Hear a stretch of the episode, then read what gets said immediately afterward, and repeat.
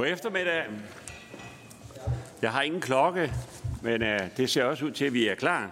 Mit navn er Bjørn Lausten. Jeg er fra Socialdemokratiet, medlem af Klima-, Energi- og Forsyningsudvalget, og jeg har i dag fornøjelsen af at byde velkommen til denne åbne høring om CO2-afgift på landbruget og lede os igennem dagens øh, program. Det er jo Klima-, Energi- og Forsyningsudvalget, som har taget initiativ til den her høring, Øh, og jeg kan oplyse, at øh, både Miljø- og Fødevareudvalget og Skatteudvalget også er inviteret til at deltage. Det er flot fremmøde. Velkommen til alle medlemmerne fra de tre udvalg. En særlig tak skal dog lyde til de øh, syv oplægsholdere. Vi er meget glade for, at I kunne med kort varsel afsætte tid til at være med her i dag. Jeg vil også meget gerne byde velkommen til alle jer øh, tilhører øh, og til de tusindvis af seere, der sidder derude og følger med øh, bag ved skærmene. Og skulle det smutte, så kommer den til at ligge ind på Folketingets tv, så I altid kan gå ind og se, hvad de ærede medlemmer har at spørge om. Og, og alle de øh, forskellige slides, der bliver brugt her i dag, de bliver lagt ud på vores øh, hjemmeside, så kan I øh, finde dem der efterfølgende. Øh, vi skal høre om reduktioner af udledninger fra landbruget kommer til at spille en afgørende rolle i forhold til indfrielsen af ambitionerne i klimaloven. En mulig vej for at nedbringe landbrugets øh, udledning af drivhusgasser er gennem en drivhusafgift. Drivhusgasafgift på landbrugets ikke energirelaterede udledninger, for eksempel udledninger fra animalsk produktion. Det er ekspertgruppen for en grøn skattereform, som snart vil offentliggøre deres endelige anbefalinger til en grøn skattereform for landbruget, der blandt andet omhandler en drivhusgasafgift på landbruget. Høringen kan ses som optakt til offentliggørelsen af ekspertgruppen for en grøn skattereforms rapport om landbruget og de efterfølgende drøftelser og forhandlinger. Formålet med høringen er således at øh, helt overordnet at blive klogere på, hvordan en drivhusgasafgift på landbruget bedst kan skrues sammen. Inden jeg giver ordet videre til første oplægsholder, så har jeg et par praktiske informationer. Det er jo et øh, meget tæt pakket program, vi skal igennem, så jeg skal bede alle oplægsholdere om at være opmærksom på at overholde den aftalte tid, I har fået tildelt. Og jeg har Mille her ved min side til at hjælpe mig med, at det kommer til at foregå øh, fint. Øh, og samtidig skal jeg bede de medlemmer af udvalgene, som øh, får lov at stille spørgsmål om at være formulere spørgsmålene kort og præcist og adressere dem til de eller en eller flere oplægsholdere, som man spørger. Og når jeg har ordet, så skal jeg bede om at benytte mikrofonen af hensyn til tv-transmissionen. Høringen er jo i øh, tre blokke, og der er indlagt to spørgerunder, øh, hvor medlemmerne, udvalgsmedlemmerne så kan stille spørgsmål til oplægsholderne. Øh, jeg har ikke haft meget indflydelse på programmet, men jeg har til gengæld haft indflydelse på, at når vi er færdige alle sammen, så er der en lille forfriskning udenfor, Øh, fordi alle jer som medlemmer kan ikke øh, få lejlighed til at stille spørgsmål, men oplægsholderne er indvillige i at være til stede udenfor, så man kan netværke lidt, ikke sådan det hedder på nydansk, at man kan snakke sammen efterfølgende, øh, og, øh, og så synes jeg, det er en god øh, afslutning på en meget, meget relevant høring. Så derfor lad os se efter at komme i gang. Og blok 1, den handler om landbrugets udledninger. Øh, og derfor skal vi have et oplæg nu på 10 minutter. Det er Klimarådet med dekan fra det samfundsvidenskabelige fakultet ved Syddansk Universitet og forpersonen Peter Mølgaard. Du har 10 minutter til at fortælle os alt, hvad du ved. Værsgo. Tusind tak for det. Øh, jeg skal prøve at komme med hovedpointerne øh, på det første minut, og så prøver jeg så at gå og dykke ned i det på den måde. Sikrer jeg mig, at vi øh, vi øh, kommer hele vejen rundt. Øh, landbrugets øh, mål er jo som bekendt ifølge landbrugsaftalen 55-65 procents reduktioner i 2030 sammenlignet med 1990. Samfundets mål er 70 procent. Det betyder jo altså, at landbrugets mål er mindre end det, der er gennemsnit for samfundet, og det betyder, at samfundet, resten af samfundet, øh, leverer, øh, skal levere mere end de her 70 procent, og det ligger i laget 80-85 procent, som resten af samfundet skal levere, fordi at landbruget ikke øh, leverer så meget. Man kan så se, at landbrugets udledninger er øh, uforandrede og har været det de sidste 15 år. Sådan jeg kommer med nogle grafer, så man kan se, hvordan det har udviklet sig, men, men sådan i runde tal. Øhm, og for at vi skal nå øh, de 55 øh, til 65 procent, så skal vi finde cirka 5 millioner ton CO2-ekvivalenter i landbruget over de næste øh, 6-7 år. Øhm, Det er så en meget dynamisk sektor, vi har tale med øh, har at gøre med her. Så det er en, en, øh, en, en sektor, som er under konstant forandring. Jeg kommer også med nogle tal, der viser, hvordan sektoren har ændret sig siden 1990.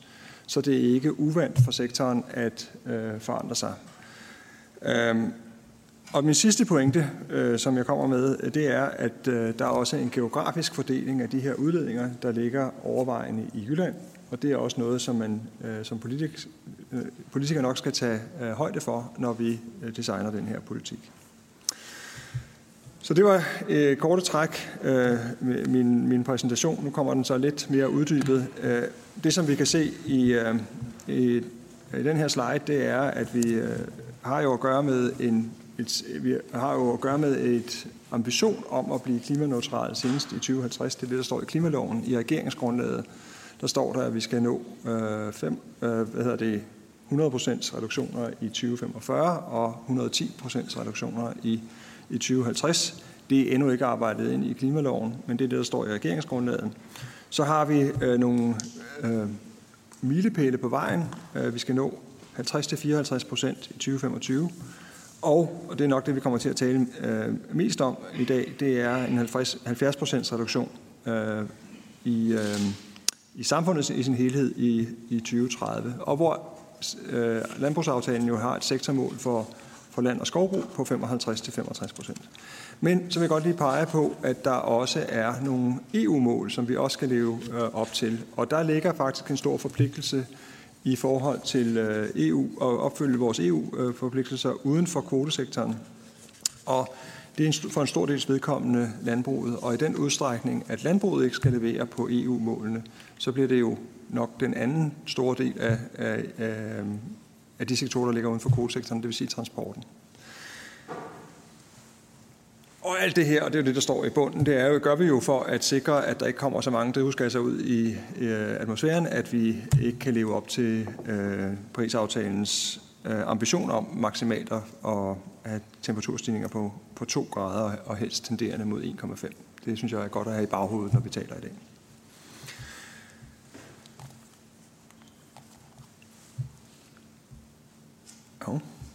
Her er så en, øh, en indikation af, hvordan de samlede nationale udledninger har, har udviklet sig over de sidste 15 år. Det, der måske er væsentligst at, øh, at bemærke her, det er, at langt den overvejende del af reduktionerne øh, i de samlede udledninger i Danmark siden 1990 er trukket af andre sektorer end øh, landbruget. Så det er primært fra energisektoren øh, med produktioner eller varme, fjernvarme, og de sidste 15 år er der stort set ikke sket reduktioner i udledninger af drivhusgasser i, i landbruget. Så I kan se også, og det kommer jeg lidt tilbage til, at de to store sektorer i 2030 vil være transporten, som er den lyserøde, og landbruget, som er den grønne. Det kan godt være, at, øh, at klimaeffektiviteten i dansk landbrug er steget i den periode, men de samlede udledninger øh, er stort set uforandret. Og det hænger sammen med, at der så er øh, produceret mere i perioden. Hvis vi zoomer lidt ind på, på landbruget, så er der her en, den svarer faktisk til den grønne, som jeg viste før, men nu øh, får man lidt øh, mere skala på. Og så kan man se også opgaven her for landbruget. Øh, der er reduceret med 8 millioner tons øh, siden 1990, men der er brug for yderligere reduktioner på de her omtrent 5 millioner tons, for at vi når 55 procent øh, reduktion i landbruget i 2030. Det følger af, af klimafremskrivningen. Og øh, det er også det, der er, man kan se ved den nederste stiplede linje der, det er, at vi skal øh, have reduceret, hvad der svarer til den der øh, lyserøde linje. Og øh, hvis man kigger på, hvordan det er gået, så er det kun få perioder i, i, periode, i perioden fra 1990, hvor man kan se tilsvarende reduktioner. Så det er altså en, en, øh, en øh, kompliceret sag at nå øh, det. Øhm, med frozen policies og det, der ligger i klimafremskrivningen, så, så vil der stort set ikke blive reduceret øh, over de næste øh, 8 år. Så, så det er en, en, en stor udfordring. Øhm, og der er altså en væsentlig manko for landbrugets mål, og det er ikke bare de danske mål, men det er jo også af hensyn til EU's Fit for 55 øh, øh, budgetmål, øh, at det er vigtigt at komme i gang i landbruget. Og så kan man jo sige, at vi skal huske på, at vi, verden stopper jo ikke i 2030. Der er en ambition om at reducere yderligere på den anden side af 2030, og det vi laver og skal jo pege fremad mod også at få reduktioner efter 2030.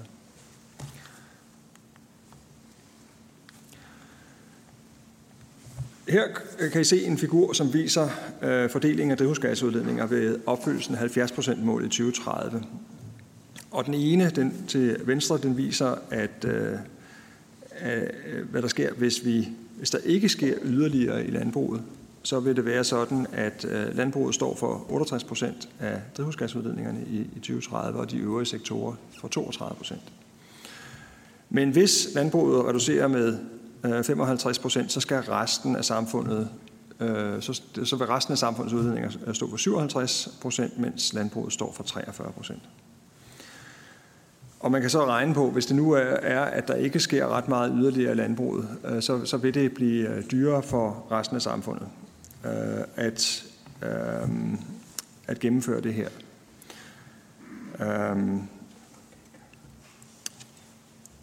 Så der er et markant øget behov for reduktioner i, i de øvrige sektorer sammenlignet, øh, hvis, hvis, hvis landbruget ikke leverer. Øh, og øh, det vil give samfundet øge, øget omkostninger ved at nå 2030-målet markant. Det har det økonomiske råd set på i sin 2020-rapport, og der er, der er det sådan, at og nu må du endelig korrigere mig, Lars, hvis det er, er misinformeret, men at det faktisk bliver tre gange så dyrt for samfundet, hvis øhm, øh, hvis landbruget slet ikke når i mål.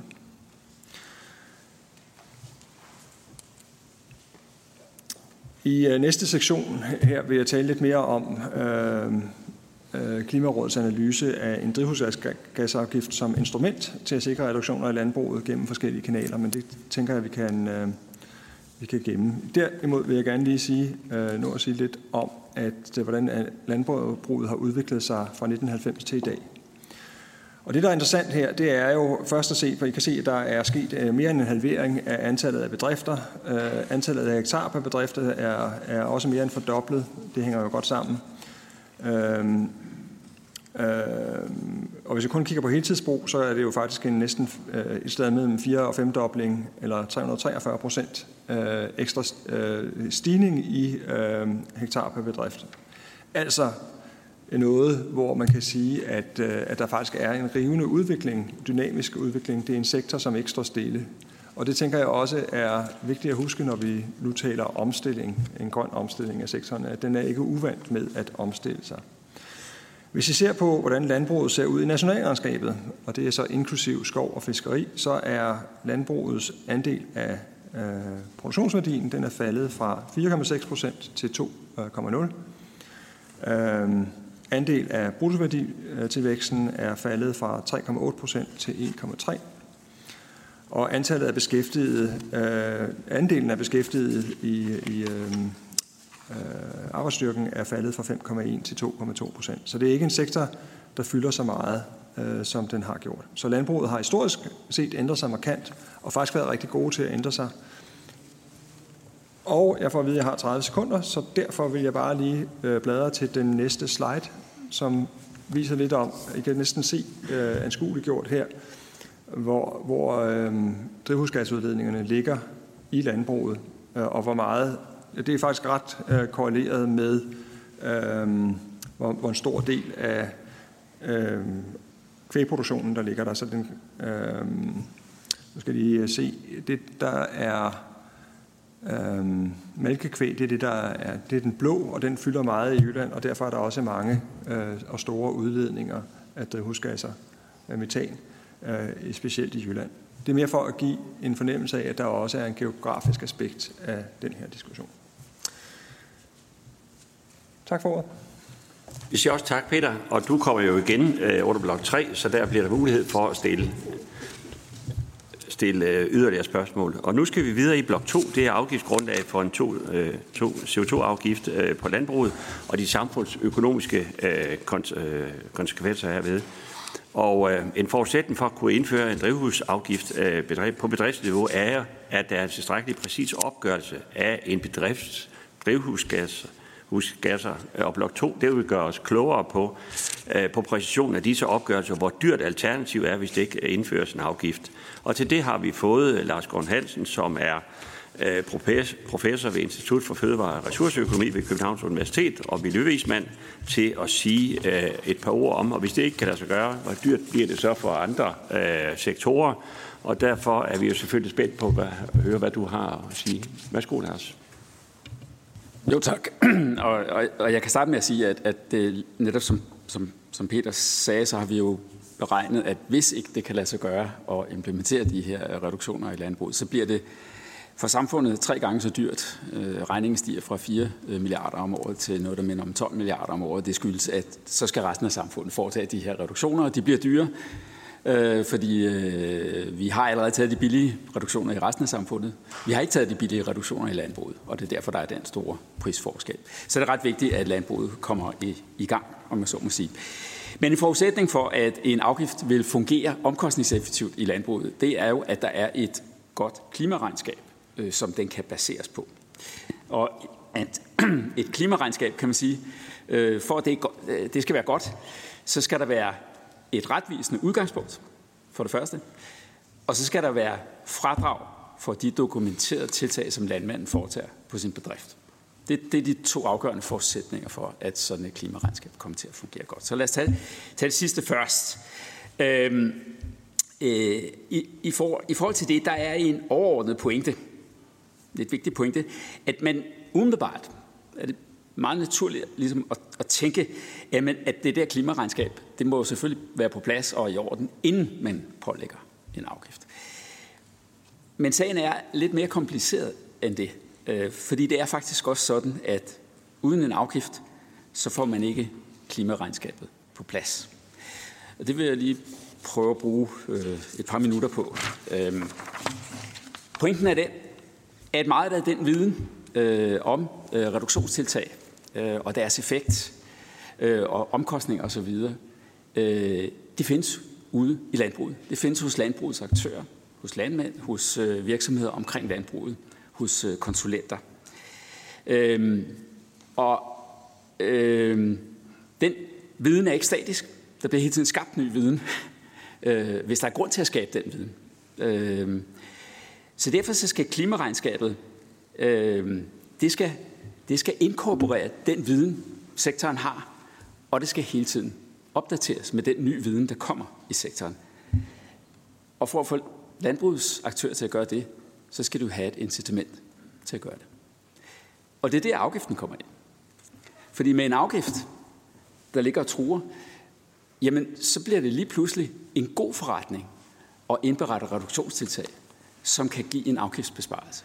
Så bliver der rigtig god økonomi i at arbejde med det, udvikle det, dokumentere det og få det godkendt, sådan at man kan få en reduktion i afgiftsbetalingen. Uden den afgift, hvorfor skulle man så egentlig gøre det?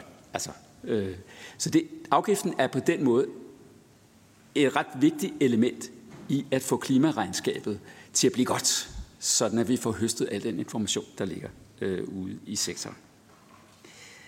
Øh, det vi har foreslået, øh, vismændene har foreslået, det illustreres lidt af den nederste figur. Det gælder om hurtigt at få rammerne for sådan et regnskab øh, fastlagt. Hvordan skal man dokumentere, hvordan skal man indberette, og så få en afgift vedtaget. Så der er sikkerhed for, at der kommer en afgift. Men pointen er, at afgiften behøver ikke at komme med det samme. Den kan komme senere. Så den behøver først at blive implementeret op imod 2030.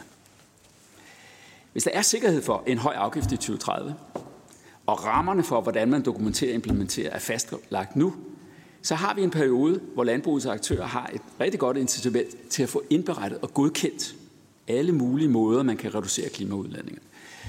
De rammer skal selvfølgelig være fornuftige, det skal dokumenteres ordentligt, der, der skal være, det skal verificeres osv., og det skal kunne, kunne kontrolleres ude øh, hos de enkelte landmænd.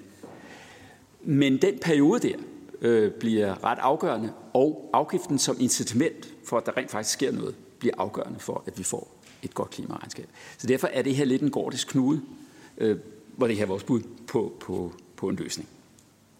Godt, vi snakker mere om det bagefter. Men det var den ene element, det her med at få øh, reduktionstiltag øh, til, til at trække fra afgiften. Men, men, men udgangspunktet for afgiften skal jo også være, være, være retvisende. Øh, er det nu det? Øh, det har vi kigget på. Øh, og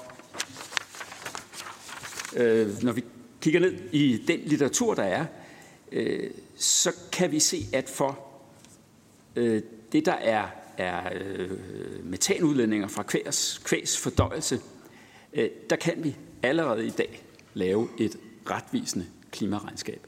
Øh, vi ved, hvad det er for nogle elementer, der påvirker klimaudledningerne, så det kan man allerede i dag i princippet lave.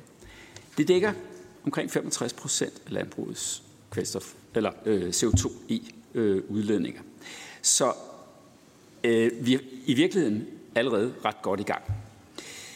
Hvis man så regner på, hvad, hvad er usikkerheden for sådan en opgørelse, så er, er udgangspunktet, at, at når man laver den her beregning, så er usikkerheden for udledning fra en enkelt ko omkring 30 procent. Så det er en stor usikkerhed. Men for en bedrift med 100 køer, jamen der går usikkerheden den ene vej og den anden vej. Og så bliver usikkerheden, øh, hvis der ikke er noget sammenhæng mellem usikkerheden for de enkelte køer, så bliver den kun på 3%. Det er faktisk lige så godt som usikkerheden for, øh, for industriens CO2-afgift, øh, for fossil brændsel på industriens CO2-afgift. Nu er virkeligheden ikke sådan, at usikkerheden er ukorreleret hos den enkelte landmand. Der kan sagtens være ting, der gør det usikkert, som, som gør, gør det usikkert i den samme retning for alle 100 køer hos den enkelte landmand. Så virkeligheden ligger i dag nok et eller andet sted imellem de 3% og de 30%. Men pointen er, at hvis vi kigger frem mod 2030, så ser vi et stort potentiale for at få en bedre dækning, altså øge de 65 øh, procent, og navnlig få en større sikkerhed med en målrettet forskningsindsats i de her metoder. Og vi har nogle år, øh, og vi har dygtige folk, både hos landbruget og, og på universiteterne, øh, der kan det her.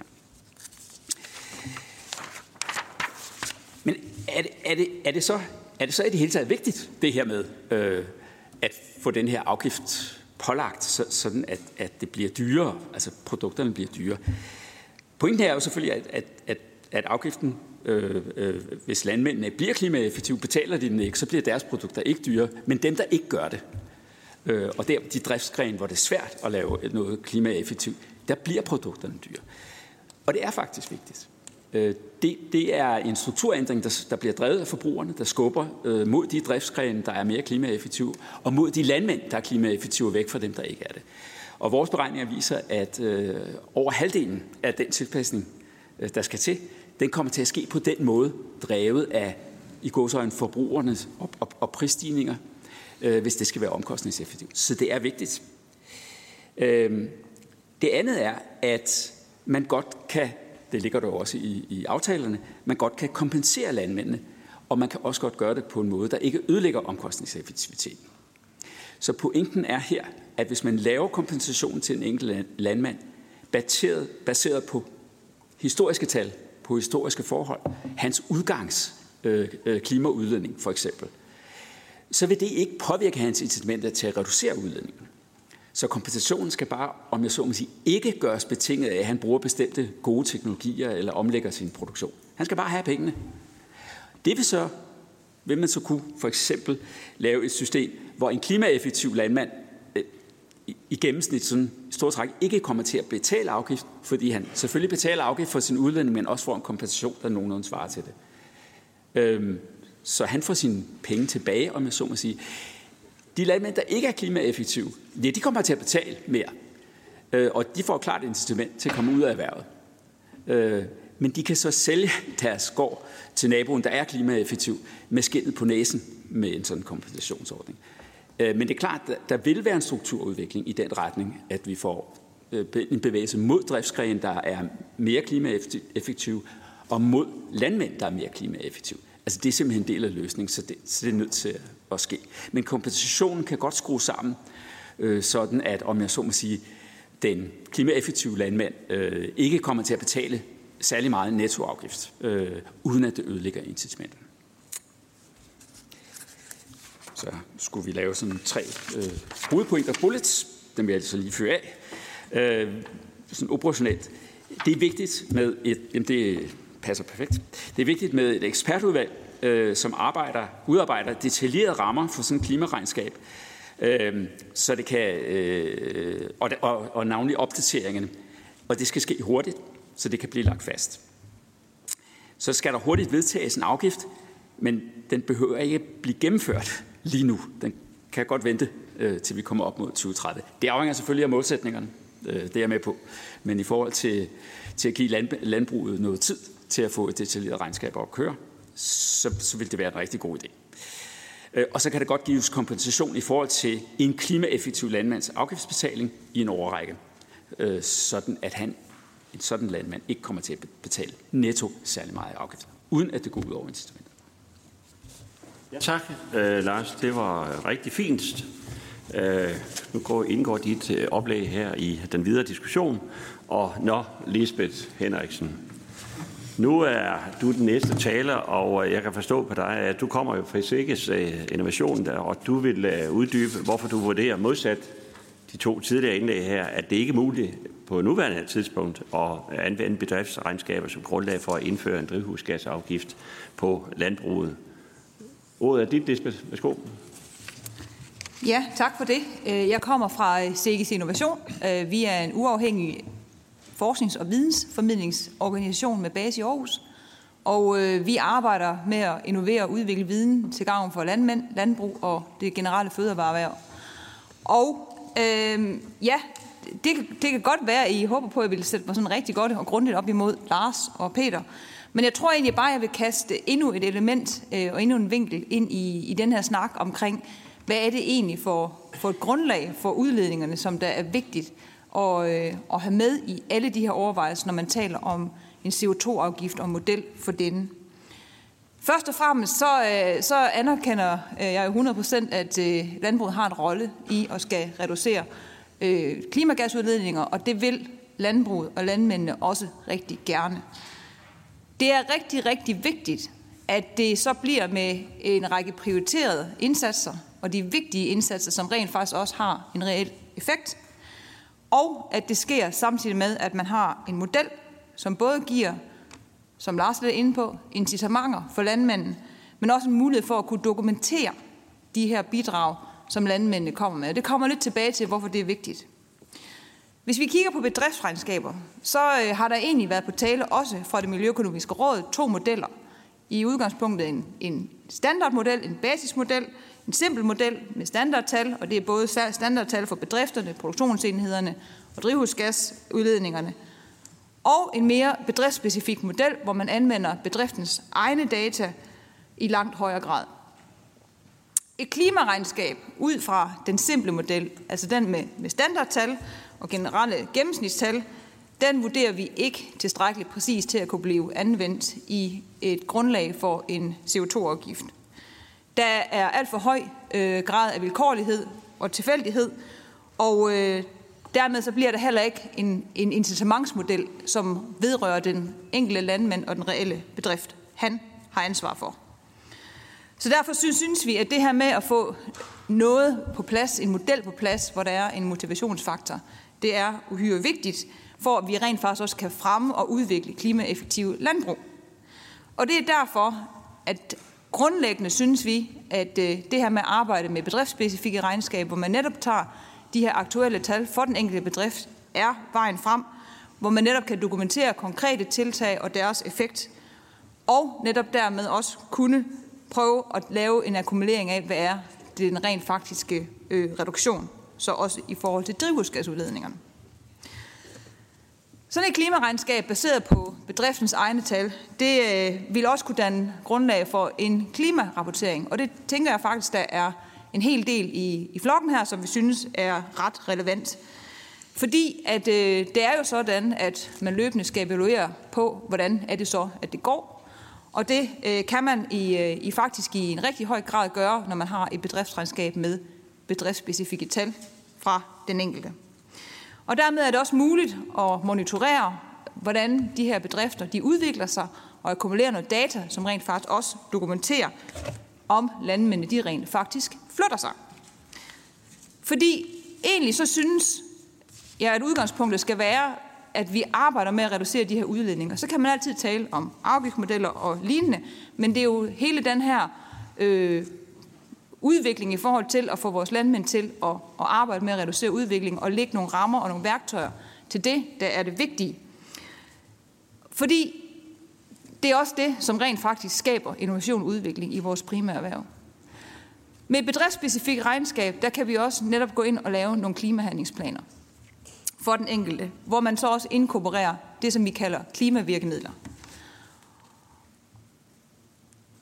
Og nu kom min planche en lille smule sent. Og klimavirkemidlerne, det er nogle af dem, som I kan se nede i bunden. Det er nogle af de konkrete tiltag, man kan gøre ude på bedriften. Altså noget i forhold til stallen, noget i forhold til marken, noget i forhold til dyrene. Fordi det er dem, som rent faktisk i praksis skal være med til at nedbringe CO2-udledningerne på øh, det enkelte landbrug. Hvis man laver en handlingsplan, hvor man så rent faktisk lægger de her klimavirkemidler ind, så kan man også gøre det i en årrække, 1, 2, 3, 4, 5 år frem, og lave en decideret fremskrivning på, hvilken effekt man også forudser, man vil få, nøjagtigt ligesom når man laver økonomibudgetter. Og så kan man følge dem og finde ud af, om det virker, ikke virker, og hvis det ikke virker, så er det jo klart, man skal jo gribe ind og gøre noget andet. Konkret så har CGC Innovation faktisk netop udgivet en rapport, som beskriver 29 kendte virkemidler. Og den ligger derover i trygt hardcopy, gammeldags eksemplar, hvis nogen skulle have lyst til det. Og den findes også online. Og øh, det er virkemidler, som alle sammen har en klimareducerende effekt ude på landbrugene, altså CO2-reducerende effekt. Og øh, det er alle sammen virkemidler, der kan implementeres i praksis i høj grad inden for kort tid. Og øh, det er også alle sammen virkemidler, at øh, vi vurderer, at hvis vi kommer i mål med dem inden 2030, så kan vi også komme i mål med vores øh, klimareduktionsmål og samtidig opretholde en produktion på nuværende niveau. Når man arbejder med bedriftsspecifikke regnskab og bruger dem både til rapportering og handlingsplaner, jamen så er det så også som sagt, øh, at man kan bruge det her til rent faktisk at finde ud af, er der noget, eller går det som det skal, og er der noget, som ikke går som det skal. Og på sådan en mere bredt plan, jamen så kan man jo så gribe ind og gøre noget andet, fordi reaktionstiden er kort. Vi kan lave de her bedriftsspecifikke regnskab øh, hvert år, om man, hvis man vil det. På nuværende tidspunkt, der findes der faktisk ikke øh, 110% færdigudviklede bedriftsspecifikke klimaregnskaber. Men dog så har øh, Sikkes Innovation udviklet et værktøj, vi kalder e-Screen Tool. Og øh, der er vi kommet meget langt i den henseende, og øh, har faktisk vist, at det er muligt at lave et øh, klimaværktøj, som både er effektivt og bedriftsspecifikt, og kan beregne den nuværende bedrifts, eller de nuværende bedrifters klimaaftryk, man kan også lave en rapportering, som jeg talte om, og man kan også integrere virkemidlerne, som jeg nævnte før.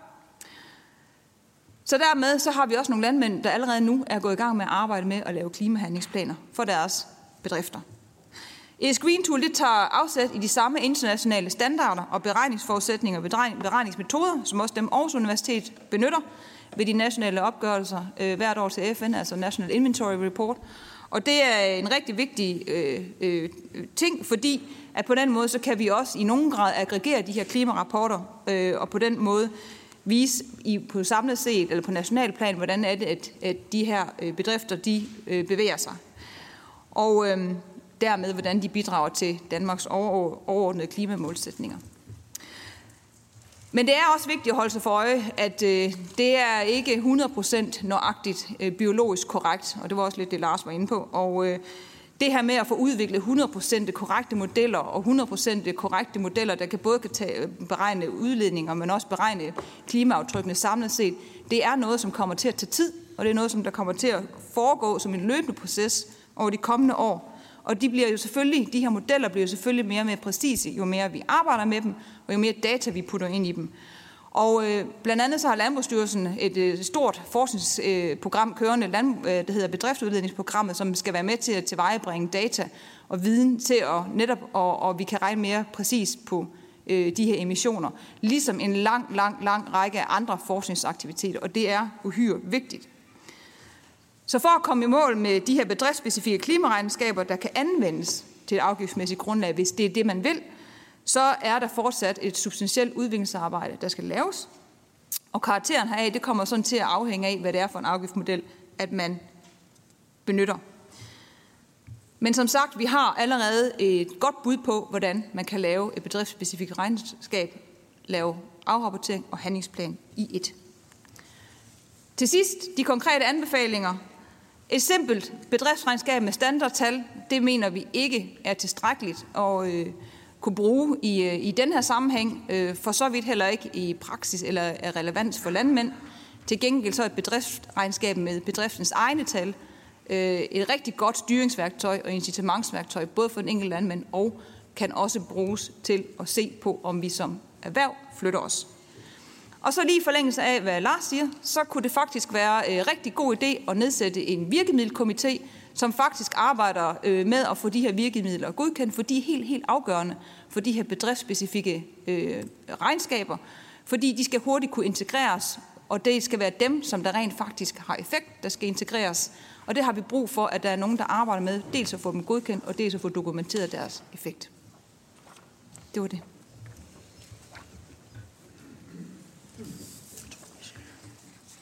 Det er jo helt fantastisk.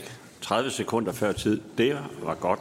Nu har vi det sådan, at vi har aftalt, at der er kvarters spørgetid til jer medlemmer fra udvalgene. Og jeg har en lang række, og jeg tænker, at vi tager dem sammen. Og så hvis I vil notere ned, og så får I mulighed for at, at svare. Hvis I er hurtigt til at spørge, I er hurtigt til at svare, kort og præcist, ja, så kan vi måske nå en runde mere. Øh, så vi går i gang. Først er det Ida Augen fra Socialdemokratiet. Værsgo. Mange tak. Øh, mit første spørgsmål det er til Lisbeth. Vi har hørt mange gange, at man ikke kan lave en afgift på biologiske processer. Men jeg synes, jeg i dag hører Sikke sige, at det kan man godt. Øh, man skal måske gøre det, som øh, Lars Gården siger, sætte det i gang nu, og så få udviklet værktøjerne hen til, at den, den kommer i, i kraft på et tidspunkt. Det skal jeg bare lige have bekræftet, og det er rigtigt forstået, at Sikkes mener godt, at man kan lave en afgift på biologiske processer. Øh, det samme spørgsmål vil jeg egentlig også gerne høre både Lars Gård og Peter Mølgaard svare på, også Lars Gård fra et økonomisk perspektiv. Når der er en eller anden form for usikkerhed, hvad kan man egentlig tåle, øh, og hvad, hvad kender vi andre eksempler? Og så har jeg et spørgsmål til, øh, til Peter Mølgaard. Kunne du ikke fortælle os lidt om, hvad prisen er på et ton CO2 i henholdsvis landbrug og transport? Øh, eller så kalder Lars Gård i gennemsnit. Altså, hvis, hvad er forskellen på at tage et ton i landbrugssektoren og et ton i transporten? Øhm, og måske en af jer også kunne gøre mig klogere på EU's krav. Som jeg forstår det, er vi ikke engang sikre på med 70% målsætningen, eller 70 klimaloven, og leve op til kravene i den ikke-kvotebelagte sektor. Kunne en af jer også sætte øh, et par ord på den problemstilling, altså at EU-kravet til den ikke-kvotebelagte sektor, måske er det dig, der har sagt det, Lars, en gang, er sådan set højere end det, vi har vedtaget i klimaloven. Så selv hvis vi lever op til klimalovens 70% mål, kan der ligge et højere krav i den ikke-kvotebelagte sektor til os. Så måske også til bevidstheden derude, hvis nogen håber, at de danske krav går væk, så skal de lige huske, at der ligger nogle højere EU-krav end de danske krav. Tak. Tak, det var præcist, men ikke helt så kort. Øh, så er det Søren Ikke Rasmussen fra Enhedslisten. Værsgo. Ja tak.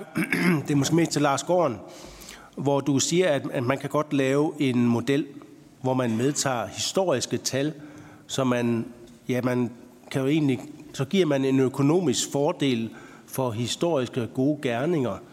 Og så kan man, men hvornår er skæringsdatoen? Er, er, er det noget, der kunne være for et par år siden, så en landmand, der har udtaget nogle lavbundsarealer for to år siden, øh, bliver præmieret for at have lavet en god gerning? Altså det er sådan lidt specielt, øh, at man kan give fradrag på den måde. Jeg tror ikke, vi kunne uddele penge på den samme måde lovligt.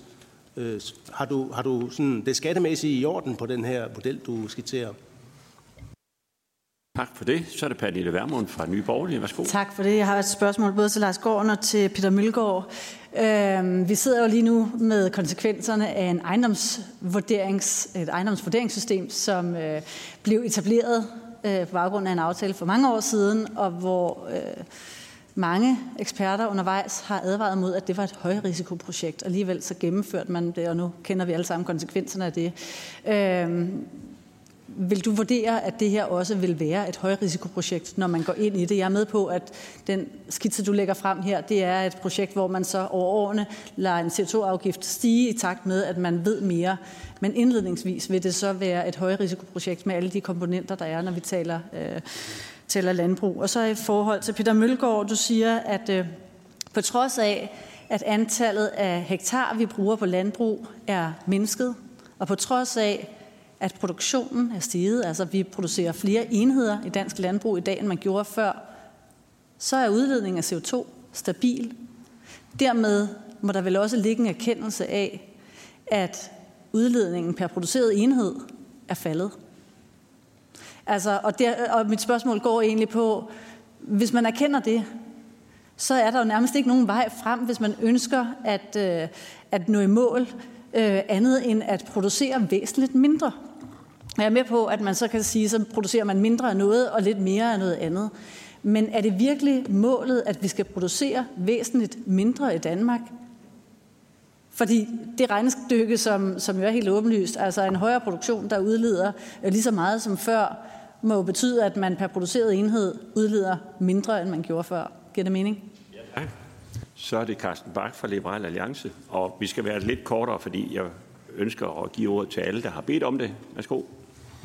Ja tak. Øh, I forhold øh, til Lisbeth, og spørgsmål til Lisbeth øh, og til Lars for Lisbeths vedkommende dataindsamling og klimaregnskab og for Lars vedkommende opkrævning af afgifter og kompensation. Hvordan undgår vi, at det bliver et stort byråkratisk monster?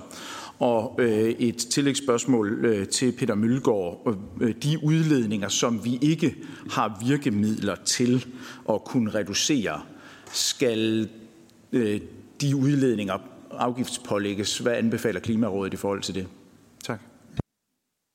Tak. Og så er det Per Larsen fra det konservative Folkeparti. Værsgo. Ja, tak for det. Øh, og det er til øh, Lars Gården. Øh, I forhold til, du nævner klimaeffektive bedrifter og mindre klimaeffektive bedrifter. Og så nævnte du noget med, at man måske så kunne afhænde ejendommen til en, en bedrift, som er mere effektiv. Men at, øh, der tænker jeg jo lidt, at, at kan det så være på den, øh, den samme produktionsform, eller er det noget med, at man måske skulle øh, koble et pyrolyseanlæg på hos mælkeproducenten, øh, eller svineproducenten, eller øh, hvordan skal det lige forstås, hvis du kan gøre mig klogere på det? Tak. Tak. Så er det Erling Bonnesen fra Venstre. Værsgo. Tak for det. Jeg tænker mit det er til Lisbeth Henriksen og måske til Lars Gården. Det må I prøve at vurdere. Det, jeg tænker, det er, at øh, det, der jo vi ender med at gennemføre, jamen det skal være noget, der vi kan sige, kan lade sig gøre i virkeligheden, når man står derude på gården. Jeg tænker sådan lidt øh, lavpraktisk, at når landmanden siger, okay, nu skal jeg så sænke, det vil jeg gerne, det siger de fleste landmænd, jamen så skal jeg jo kunne trække i nogle håndtag. Man skal kunne købe en ny maskine, man skal kunne indføre ny, noget produktionsmetode, købe øh, noget fodertilsætningsstof, et eller andet. Så mit spørgsmål er, hvordan vil I sikre, hvordan vil I foreslå os, øh, at øh, det kommer til at hænge sammen på den måde, der?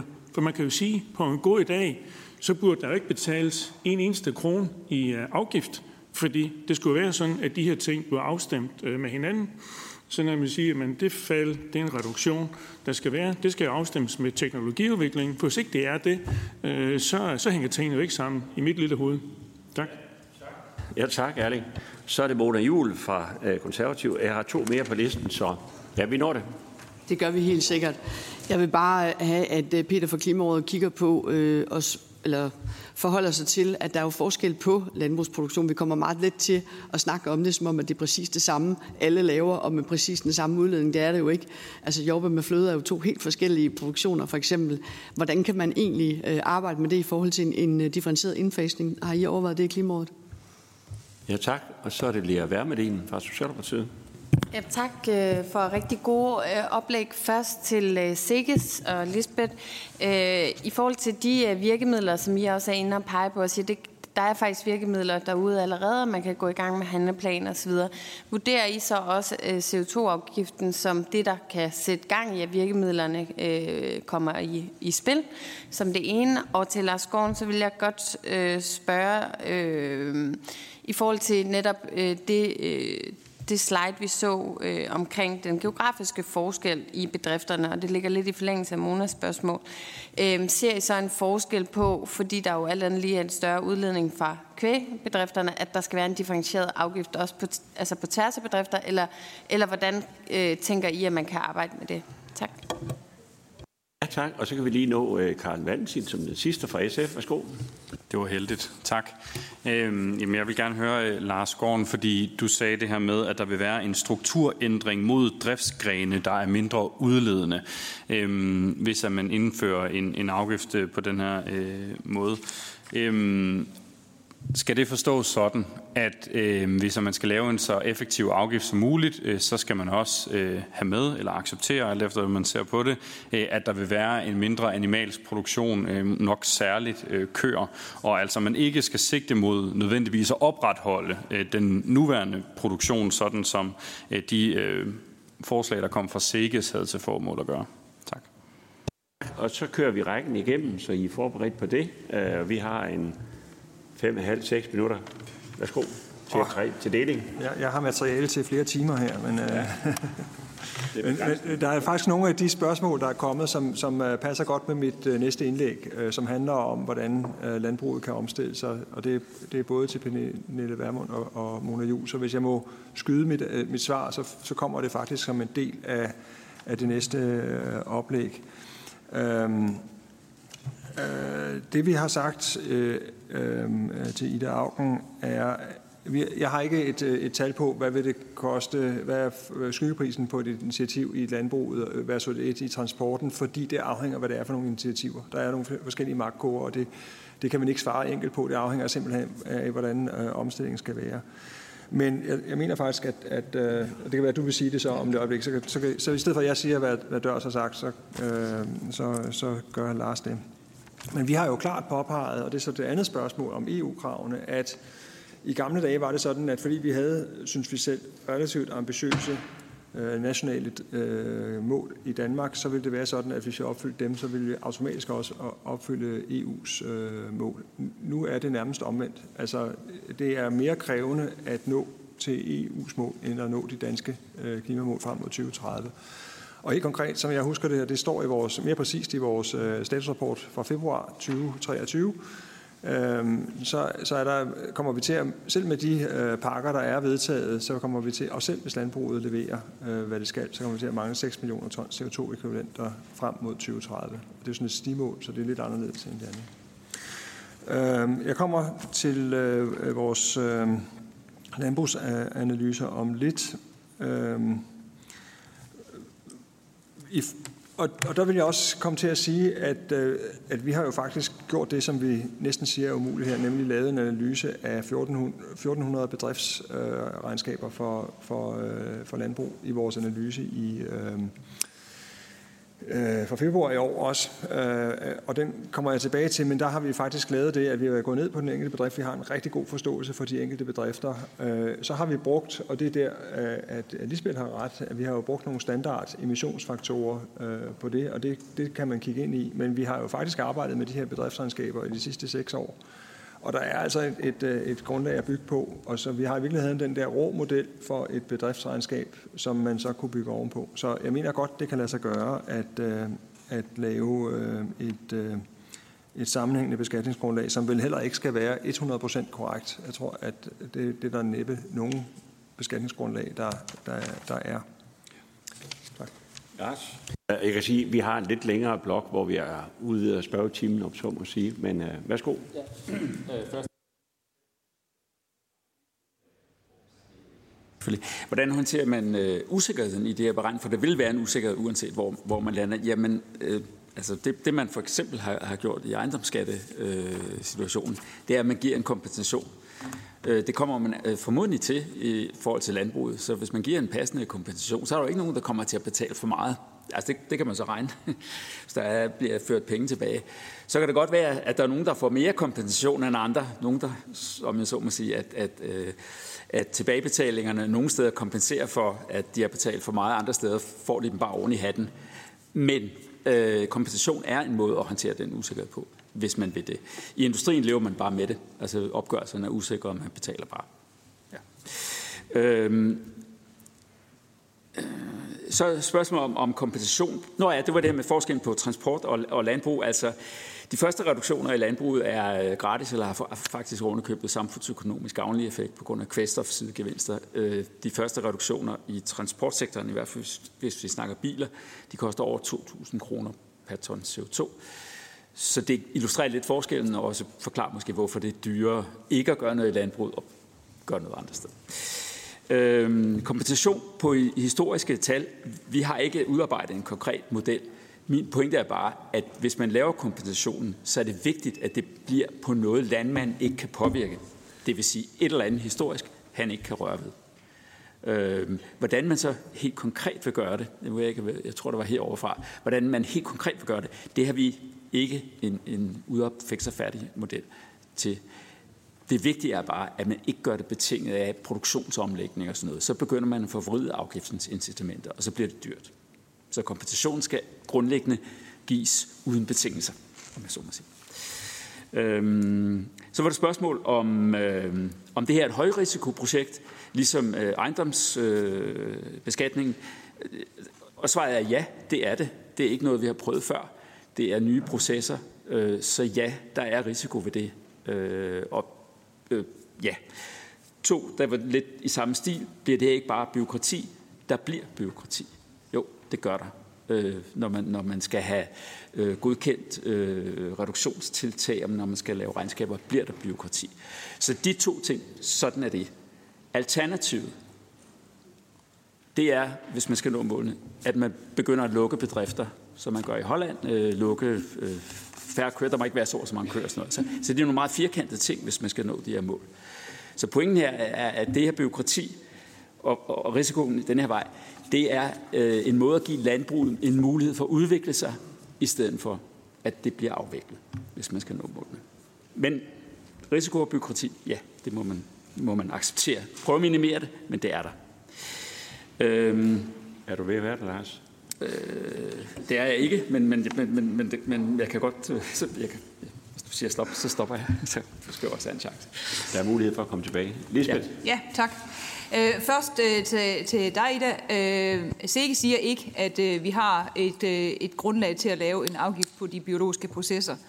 Men vi øh, vil rigtig gerne have, når man, at man arbejder med at reducere CO2-udledninger for landbrugsbedrifter, og når man gør det, at vi så gør det på det bedste faglige grundlag og det mest bedriftsrettede grundlag. Hvordan afgifter eventuelt skulle skrues sammen og modeller derfor, den, den tror jeg overlader til andre kloge. Men, men grundlaget skal være rettet mod øh, de landbrugsbedrifter, så vidt vi nu kan.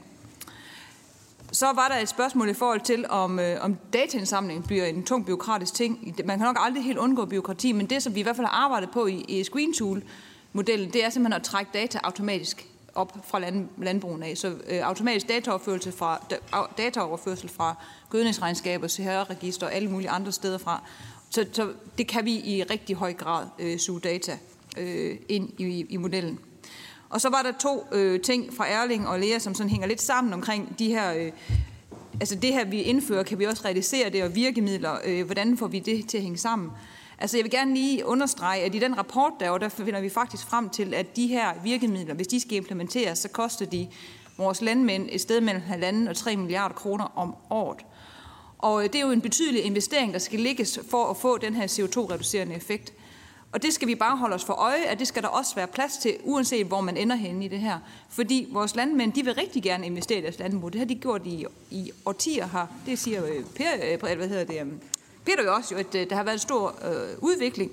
Og det vil man fortsat gerne gøre, og man vil fortsat gerne blive ved med at investere i de her virkemidler, der kan reducere CO2. Men det kommer også til at koste nogle penge for vores erhverv.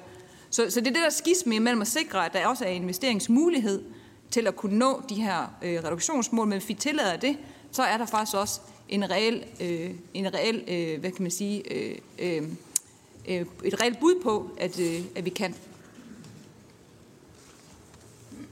Ja, tak. Og så kan jeg lige sige, at Samir, du kommer på som først i anden blok, og I tegner jeg bare ind, øh, som I plejer at gøre. Vi går til blok 3, øh, og det er høringens sidste blok, hvor vi ser på, hvordan en regulering mere konkret kan se ud. Øh, vi vil blandt andet blive klogere på forskellige centrale aktørers bud på modeller for en drivhusgasafgift og konsekvenserne heraf. Vi vil også blive præsenteret for et alternativ til en afgift og høre forskellige bud på, hvordan landbruget eventuelt bedst kan øh, kompenseres. Her har vi ikke mindre end fem oplægsholdere i den blok, inden vi byder på den her længere spørgerunde. Øh, og det er først øh, Peter Mølgaard, som kommer igen her øh, fra Klimarådet. Peter han vil præsentere, hvilke konsekvenser drivhusafgift vil have på forskellige dele af landbruget og diskutere behov for en strukturel omstilling af landbrugsproduktion som led i opfyldelsen af Danmarks klimamål. Værsgo, Peter.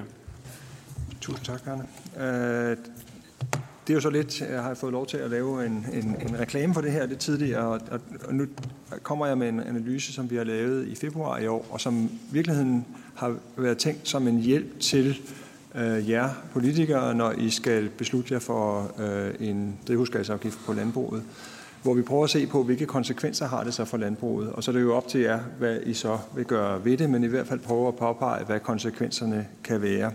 Så det har været motivationen for at lave den her analyse. Jeg har den, øh, jeg har den her, øh, og vi har også taget 10 eksemplarer med, øh, som vi kan, det er lidt for få måske, men øh, øh I, I kan måske dele den, øh, hvis det er. Den, den er det er, er solidt arbejde, vil jeg, vil jeg have lov at sige.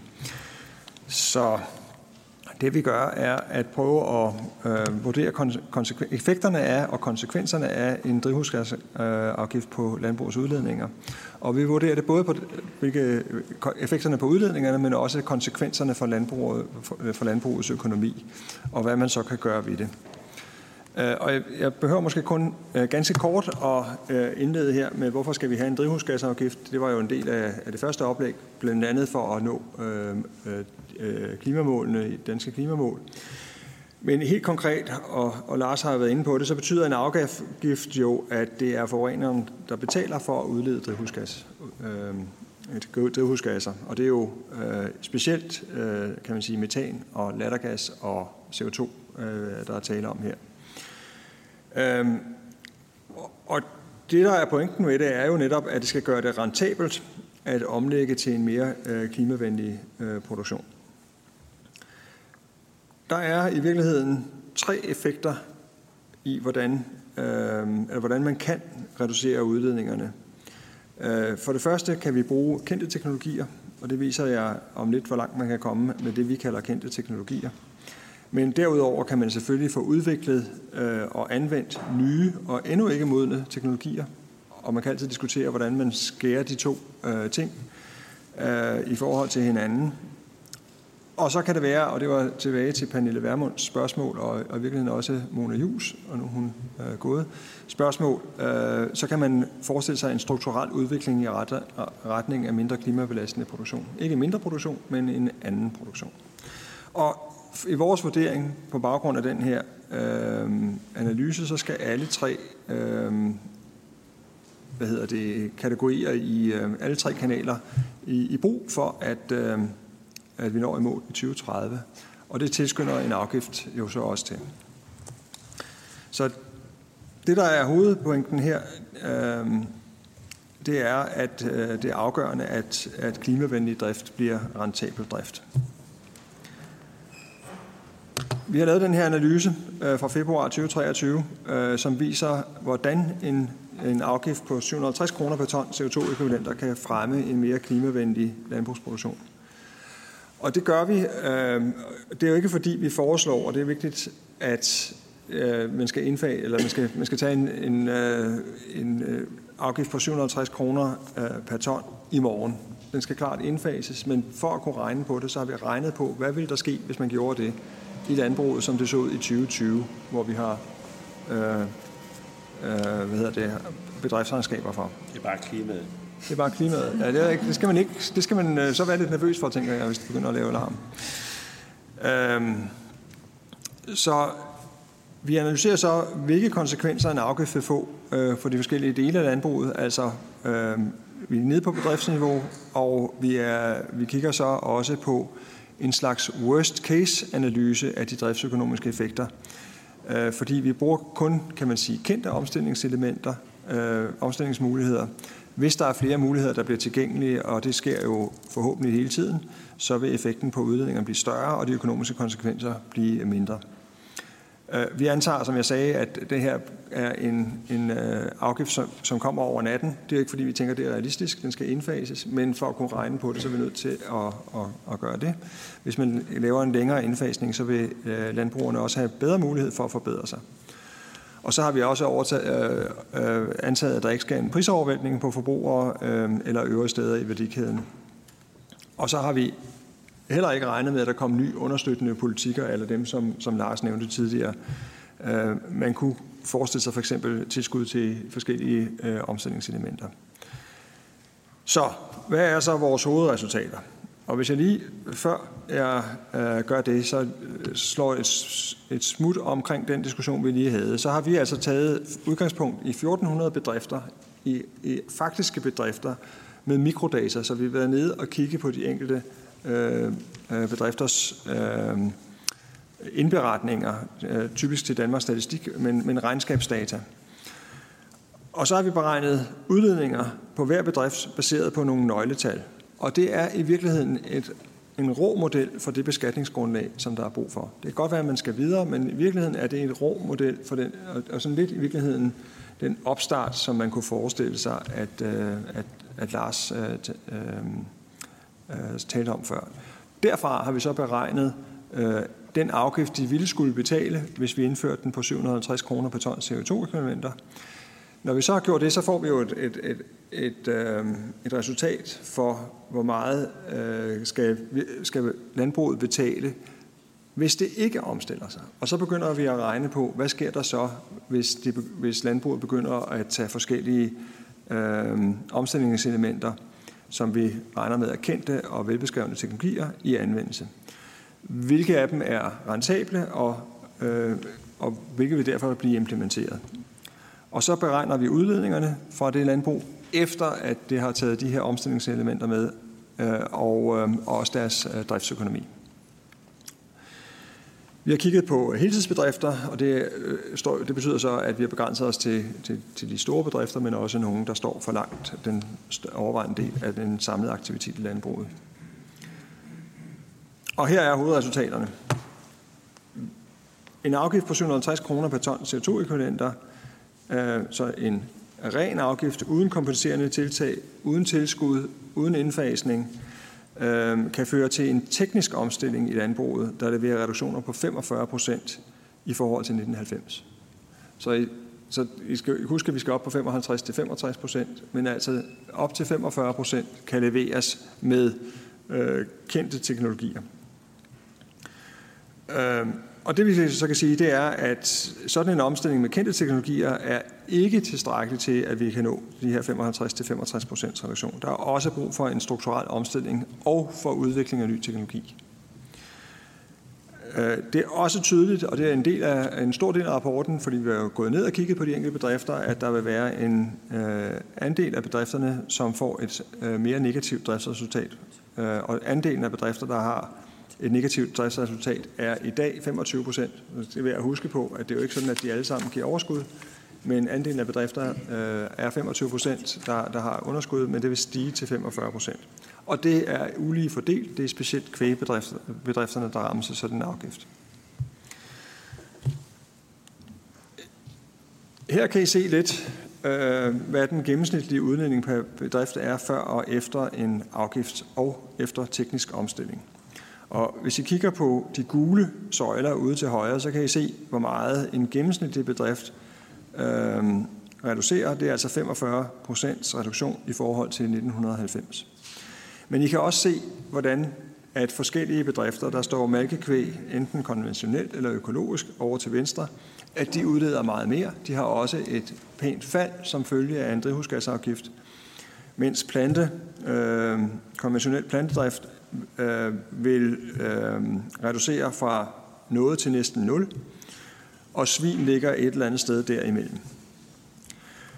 Og det, der så også er pointen, det er, at i virkeligheden kan en strukturel øh, omlægning af landbruget jo betyde, at man flytter i det mest ekstreme tilfælde fra mælkekvæg til øh, plantebaseret produktion. Og det vil føre til en ret stor. Øh, det, det er noget, som en landmand kan gøre, og som vil føre til, at de reducerer udledningerne kraftigt. Så det kan være et element, det vil være et strukturelt element i øh, reduktionerne af øh, drivhusgasudledningerne. Så man kan både noget, gøre noget teknisk, det er faldet mellem de to søjler for forskellige typer af forbrug, og man kan gøre noget ved at skifte mellem de forskellige øh, elementer. Og jeg har 30 sekunder, så lad mig gå til det, jeg havde egentlig to slides, men jeg tænker, at I vil gerne have tre forskellige øh, anbefalinger, så det har vi her. Øh, så vi anbefaler, og det er jo ikke nogen øh, overraskelse, det har vi gjort længe, i, i, i, øh, det er næsten blevet vores katerbesværgelse, at vi siger, at i øvrigt mener vi, at der skal være en drivhusgasafgift på udledninger fra produktionen, og det skal være hovedinstrumentet i at drive den grønne omstilling. Det har vi sagt både for samfundet som helhed, men også for landbruget. Og så er det også muligt, at man kan øh, supplere med støtte, og sådan nogle forskellige tilskud til omstilling og udvikling af klimavenlig teknologi øh, kan bruges i kombination med afgiften. Og endelig er det vigtigt at have et langsigtet perspektiv på det her. Det vil sige, at de forskellige understøttende politikker, som, øh, som I overvejer, tilskud, de skal bidrage til at skabe incitamenter til den langsigtede øh, øh grønne omstilling. Det vil være øh, næsten det. Jeg vil, vil måske lige gøre lidt reklame for en kronik, som Klimarådet havde i Klimamonitor øh, i dag, og som giver sådan et helhedssyn på, øh, på landbruget. Jeg, har ikke, jeg kan ikke repræsentere alt, hvad vi har lavet. Øh, men måske nævne, at der står også noget om en forbrugsafgift, og det ikke kan være en erstatning for en afgift på produktionen. Tak. Det kan være, at vi må lægge den på siden også, hjemmesiden også. Godt, øh, så skal vi høre fra Cepos. Det er analysechef Otto Brøns Petersen. Og øh, du vil komme til at snakke lidt om, øh, hvorfor Cepos anbefaler, at der ikke tildeles specifikke tilskud til drivhusgasreduktioner i landbruget.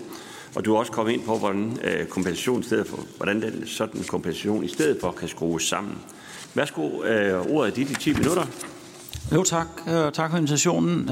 Jeg kan godt forstå, at I holder den her høring, fordi Øh, landbruget udgør måske i virkeligheden det allerstørste politiske dilemma, der, der findes i, øh, i dansk klimapolitik. Altså, på den ene side så øh, står vi over for nogle meget kraftigt bindende mål, og det er ikke kun øh, vores egne 70% mål, det er også EU-målet, som kan blive endnu kraftigere bindende. Øh, vi øh, har landbruget fylder rigtig meget i, i det danske udledningsregnskab. Øh, for meget til, at man kan, at man kan friholde det og udledningerne er faldet relativt langsomt. Øhm, så det, landbruget bør ind under en ensartet pris på CO2, ligesom øh, resten af økonomien gør, øh, hvis, hvis vi skal gøre det her omkostningseffektivt. Ellers vil det have meget store omkostninger for, for, for det danske samfund. Problemet er, at øh, hvis man gør det, og hvis man bare lægger landbruget ind under en ensartet Øh, CO2-afgift på 750 kroner, øh, jamen så vil det få meget store økonomiske konsekvenser for, i hvert fald for de eksisterende landbrug. Øh, det svarer i skal vi sige, rundetal til en, en byrde, der svarer til en, en 80 procent eller sådan noget af landbrugets øh, nuværende overskud. Øh, og det vil sætte en, en bølge af konkurser i gang, hvis man, hvis man bare gør det. Men det er vigtigt, at når man laver en, en, en øh, når man får landbruget med i drivhuspolitikken, at man gør det på en måde, så man øh, gør det omkostningseffektivt. Og det kræver ikke nødvendigvis, at man laver en ensartet afgift, men at man laver en ensartet pris på at øh, udlede øh, CO2 i landbruget. Øhm, og der er det så vigtigt, at hvis man gør det, altså udover, vi har allerede snakket om bedriftsregnskaber, øhm, det er også vigtigt, at at hvis man bruger prisen som instrument, så skal man ikke også bruge andre instrumenter, fordi så, så får man ikke en ensartet pris. Og det vil sige, at man skal ikke have øh, subsidier ved siden af, man skal ikke have mængdemæssige krav ved siden af, man skal ikke lave andre afgifter ved siden af. Øh, og så er det vigtigt, at hvis man øh, kompenserer, og det kan der jo være grund til med, med de betydelige problemer, der er øh, med indkomsteffekten af, af en afgift på landbruget, at man så gør det ved at lave en kompensation, øh, som øh, handler om indkomster, ikke om at øh, sætte, øh, øh lempe, lempe den pris, man laver på, på landbrugets CO2-udledning. Øhm, så lad mig prøve at, at sammenfatte det her i, i nogle anbefalinger og sige en lille smule, lille smule mere om det. For det første, øh, hvis man øh, har en, en CO2-pris i resten af økonomien, som ligger på øh, fra 750 kroner op efter per ton, ja, så vil det være nærliggende øh, også at lave en CO2-pris i landbruget på i hvert fald 750 øh, øh, kroner per ton. Det er jo vigtigt at sige, at hvis man binder CO2, ja, så, så, så bør prisen være negativ. Altså sige, der bør også være mulighed for at, at få, øh, få, få, få altså, der er ingen grund til, at der kun er afgift på udledninger. Der skal også være negativ afledning, øh, afgift på, på, øh, på, på at binde øh, binde øh, CO2. Øh, anden anbefaling. Øh, det er vigtigt, at man ikke også laver øh, hvis øh, af, andre afgifter eller erstatter en afgift på CO2-ledningen, for eksempel med en afgift på øh, forbruget øh, af landbrugsprodukter. Øh, og det vil sige, når vi har et klimamål, som går på udledningerne fra produktionen i Danmark fra CO2. Ja, hvis, man, hvis man samtidig laver afgifter på landbrugets produkter, så øh, passer det ikke til det klimamål. Øh, vi er i gang med at regne lidt på, hvad det vil, hvad det vil give, og det realiteten er, hvis man lavede en, en, en, en afgift på, på, på kød og mejeriprodukter, øh, så ville man øh, selv for et ret højt afgiftsniveau stort set ingen effekt få på de, på de, på de danske klimamål. Øh, og det er også vigtigt at sige, at, at hvis man laver en, en, en, en, en afgift på, på produkter, jamen så får man i virkeligheden ikke rigtig noget incitament til at nedbringe CO2-udledningen andet end ved at reducere produktionen. Så, så en produktafgift er en rigtig dårlig idé. Øh, jeg vil også gerne tage med, at øh, når, når, når vi har det her formentlig mest bindende krav øh, til, til landbruget fra EU, øh, jamen, så er det vigtigt at bruge de instrumenter, som der også er adgang til i, øh, i, øh, til, op, til at leve op til EU-målet. Og det er de såkaldt fleksible instrumenter, det vil sige, at man har lov til at, at reducere, øh, eller man har lov til at annullere CO2-kvoter, og man har også lov til at handle indbyrdes med andre lande. Og hvis man kan gøre det til en pris, som er øh, op til de 750 kroner per ton, så er det altså omkostningseffektivt at bruge det, øh, det redskab. Øh, så synes jeg, det er vigtigt at sige, at øh, den nuværende landbrugsaftale indebærer jo, at der er lavet en, øh, en, en mængdemæssig øh, ambition for, hvor meget reduktionen øh, skal være i landbruget. Og hvis man laver en sætter en pris på udledningerne, så lægger en afgift på, jamen så skal man ikke samtidig have et mængdekrav. De to ting er ikke forenlige, og det gør, øh, den, øh, det gør klimapolitikken ineffektiv, hvis man samtidig binder med et mål, øh, mængdemål. Så, så det skal være en del af den, øh, efter min anbefaling, at en, en, en, en, øh, en omkostningseffektiv øh, øh, klimapolitik jamen, og, og grøn øh, skattereform på landbruget, jamen det er, at man så går væk fra øh, det det mængdemæssige mål, der nu er lagt på landbruget. Det giver simpelthen ikke rigtig nogen mening. Og man skal jo være klar over, at det er en af fordelene ved at have, have en pris på det, det er, at det er meget, meget usikkert. Hvad er egentlig det samfundsøkonomisk hensigtsmæssige øh, øh, potentiale i landbruget? Altså vi er forskellige, der har prøvet at regne på det, og vi når til vidt forskellige resultater. Og det er ikke, fordi vi, der er nogen af os, der ikke kan regne, men det er simpelthen, fordi usikkerheden omkring det her er meget stor. Endelig, øh, så øh, hvis, når man taler om kompensation, jamen, så kan man gøre det på, på forskellige måder. Så jeg kan få den her til at skifte. Det kan jeg godt. Øh, man kan, man kan lempe i, i, i nogle af de, land, de, de afgifter, landbruget betaler i dag. Landbruget betaler jordskatter. Øh, oh, den hopper lidt hurtigt. Øh, dem kan man lempe noget i. Man kan lave et bundfradrag i CO2-afgiften. Øh, jeg tror også, der er nogle muligheder inden for EU's landbrugspolitik for at give noget direkte indkomststøtte. Øh, men man kan nok ikke nå helt i hus med at kompensere landbruget. Hvis man skal gøre det, øh, det er ikke sikkert, at man skal gøre det, men, men, men, men så kunne man overveje at lave et, øh, et model, som udelukkende baserede sig på, øh, på gratiskvoter til landbruget. Og det er altså ideen i gratiskvotesystemet, som jeg prøver at skitsere, jamen det er at øh, sørge for, at der er en pris på at udlede CO2. Altså det koster noget at udlede CO2, så er et incitament til at udlede CO2, men der er en, øh, man kompenserer for den negative indkomstvirkning, der er af, at, øh, af, at man skal omstille sig. Og ideen i, i, øh, i, i CO2-kvotesystemet, som jeg prøver at skitsere meget kort, jamen det går simpelthen ud på, at det, det er lidt øh, inspireret af den måde, som EU's CO2-kvotesystem fungerer på for industri osv., men vi kunne lave et separat system for dansk landbrug, og ideen er egentlig at uddele gratiskvoter svarende til historiske udledninger. Det kunne være 2022.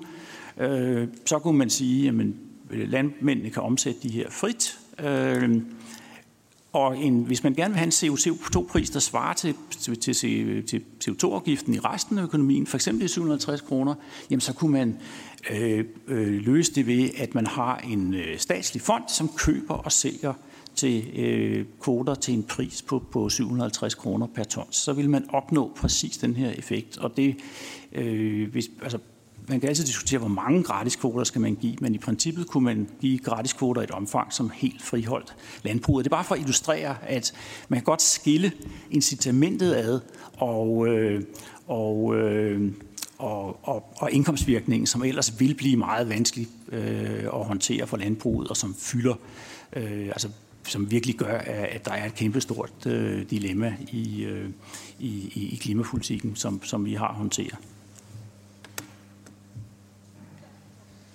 Tak for det, og det var fint. Tak skal du have, Otto. Og så er det øh, Landbrug og Fødevares klimadirektør, Niels Peter Nøring, og det kan jeg bare sige så til en helt almindelig oplysning, at for 31 år siden, da jeg kom i Folketinget, der var Niels Peter, der var han ministersekretær over ved Bjørn Vest. Øh, så der er nogen, der har fulgt det her område i meget lang tid, og der er sikkert løbet meget vand i åen, det er der. Og derfor øh, skal vi jo høre, hvordan Landbrug og Fødevares øh, synspunkt er på det her, øh, og hvor man, hvordan man kan øh, reducere udledninger i landbruget uden en afgift, vel at mærke. Det glæder vi os til at høre, Peter. Peter, tak. Mange tak. øh, ja, desværre så er det ikke i dag, jeg vil komme og præsentere jer for landbrugets bud på en afgiftsmodel. Men jeg vil gerne gøre det klart, at den dag svareudvalget kommer med deres rapport, og diskussionerne starter på baggrund af det, så vil vi selvfølgelig gå ind i en konstruktiv dialog og være med til at finde ud af, hvordan kan man finde en rigtig god løsning, så vi udvikler vores landbrugserhverv, og vi sikrer, at vi får reduceret udledningerne. Og der er slet ingen tvivl om, at vi er i en situation, hvor vi står med en klimaudfordring. Der skal ske reduktioner af klimagasser, det gælder CO2, og det gælder også de andre klimagasser. Og det gælder reduktioner i alle sektorer, også landbrugssektoren. I Landbrug og Fødevare, der har vi lavet en 2030-plan, og med den 2030-plan, der har vi vist, at det er muligt at levere det, der stilles af krav i landbrugsaftalen, netop en reduktion på mellem 55 og 65 procent. Og det kan gøres ved teknologiske tiltag. Og det har også Aarhus Universitet og SEGES også lavet deres klimakataloger. Der viser de, at det med teknologiske løsninger er muligt at nå i mål. Gerne sige et par enkelte ting. Øh, nu håber jeg, den skifter.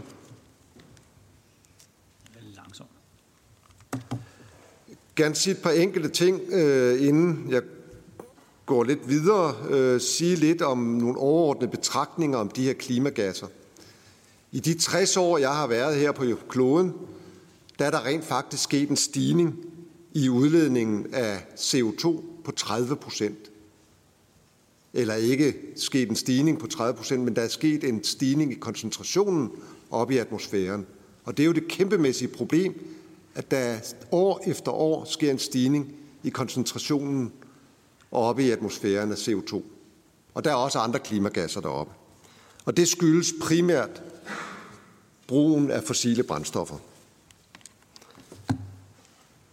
Landbruget, vi udleder også CO2, men på den store landbrugsflade, der er det sådan, at vores CO2 er cirkulær. Det går meget langsomt, men det kan være, det kommer. Øh, planterne, de optager CO2. Det hører vi også rigtig mange, der skriver om i aviserne, at CO2 er jo ikke noget problem for landbruget. Vi optager CO2, men det vi optager, det binder vi i planterne, og så meget kort tid efter, så kommer det til at blive udledt igen. Så det er sådan set noget cirkulært. Men så er der to gasser. Der er metan, og der er lattergas. Metanen, den kommer jo primært fra køerne, som vi har hørt om tidligere, og det er så en gas, der i de 10-12 år, den er der, har en meget opvarmende effekt. Der kommer ikke mere af det op i atmosfæren, men den er der de år, og den skal der jo selvfølgelig gøres noget ved, ligesom der skal gøres noget ved CO2'en, og der også skal gøres noget ved den sidste klimagas, som kommer fra landbruget, netop lattergas. Og den kommer ikke i forbindelse med CO2, men den kommer fra brugen af gødning. Så vi er fuldstændig klar over, at de her de her forskellige klimagasser skal der gøres noget ved. Et lille blik ind i det globale, fordi landbruget skal, og Danmark må ikke ses alene. Her er fem tal, som nogle af jer kender. Det første af dem, det er nok det, der er mest klart.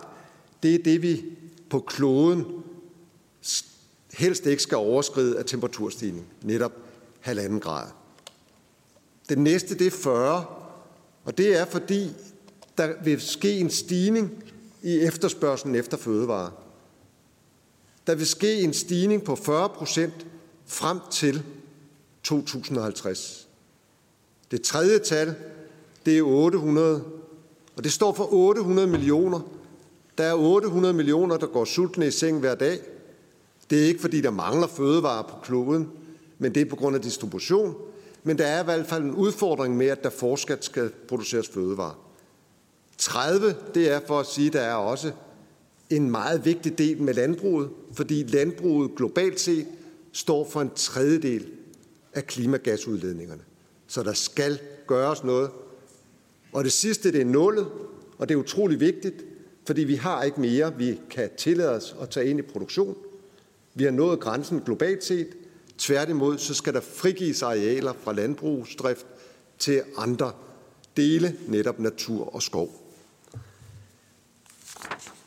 Som nævnt indledningsvis, så ser vi frem til Svareudvalgets rapport. Det tror jeg, vi alle sammen gør. Øh, og den tid, som udvalget har brugt indtil nu, den understreger jo kompleksiteten, vi har med klimagasserne. Der er sat nogle rigtig gode rammer for det arbejde, Svareudvalget arbejder under. Men hvad mener vi så i landbrug og fødevare? Vi har meldt syv principper ud, og inden jeg tager lige kører rundt i de her syv principper, så vil jeg sige, at det allervigtigste det er, at vi vil indgå i dialogen om, hvordan skal vi finde en god regulering, så vi i 2030 har leveret i forhold til landbrugsaftalen. Den dialog vil vi gå konstruktivt ind sammen med jer og prøve at finde de gode løsninger. Som sagt, vi kan og vi vil levere de resterende 5 millioner tons, som der er nævnt i landbrugsaftalen. Men i den forbindelse, der synes jeg også lige, det er vigtigt at sige, at øh, når vi kigger på klimamålsætningen, det her det går meget.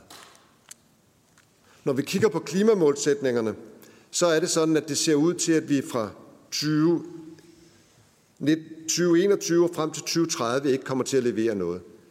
Det er lidt beregningsmæssigt. Landbrugssektoren vil rent faktisk levere en betydelig reduktion, men så vil skovbruget i og med, der bliver høstet eller hugst meget skov for tiden, og der bliver tilplantet meget, så går det den anden vej.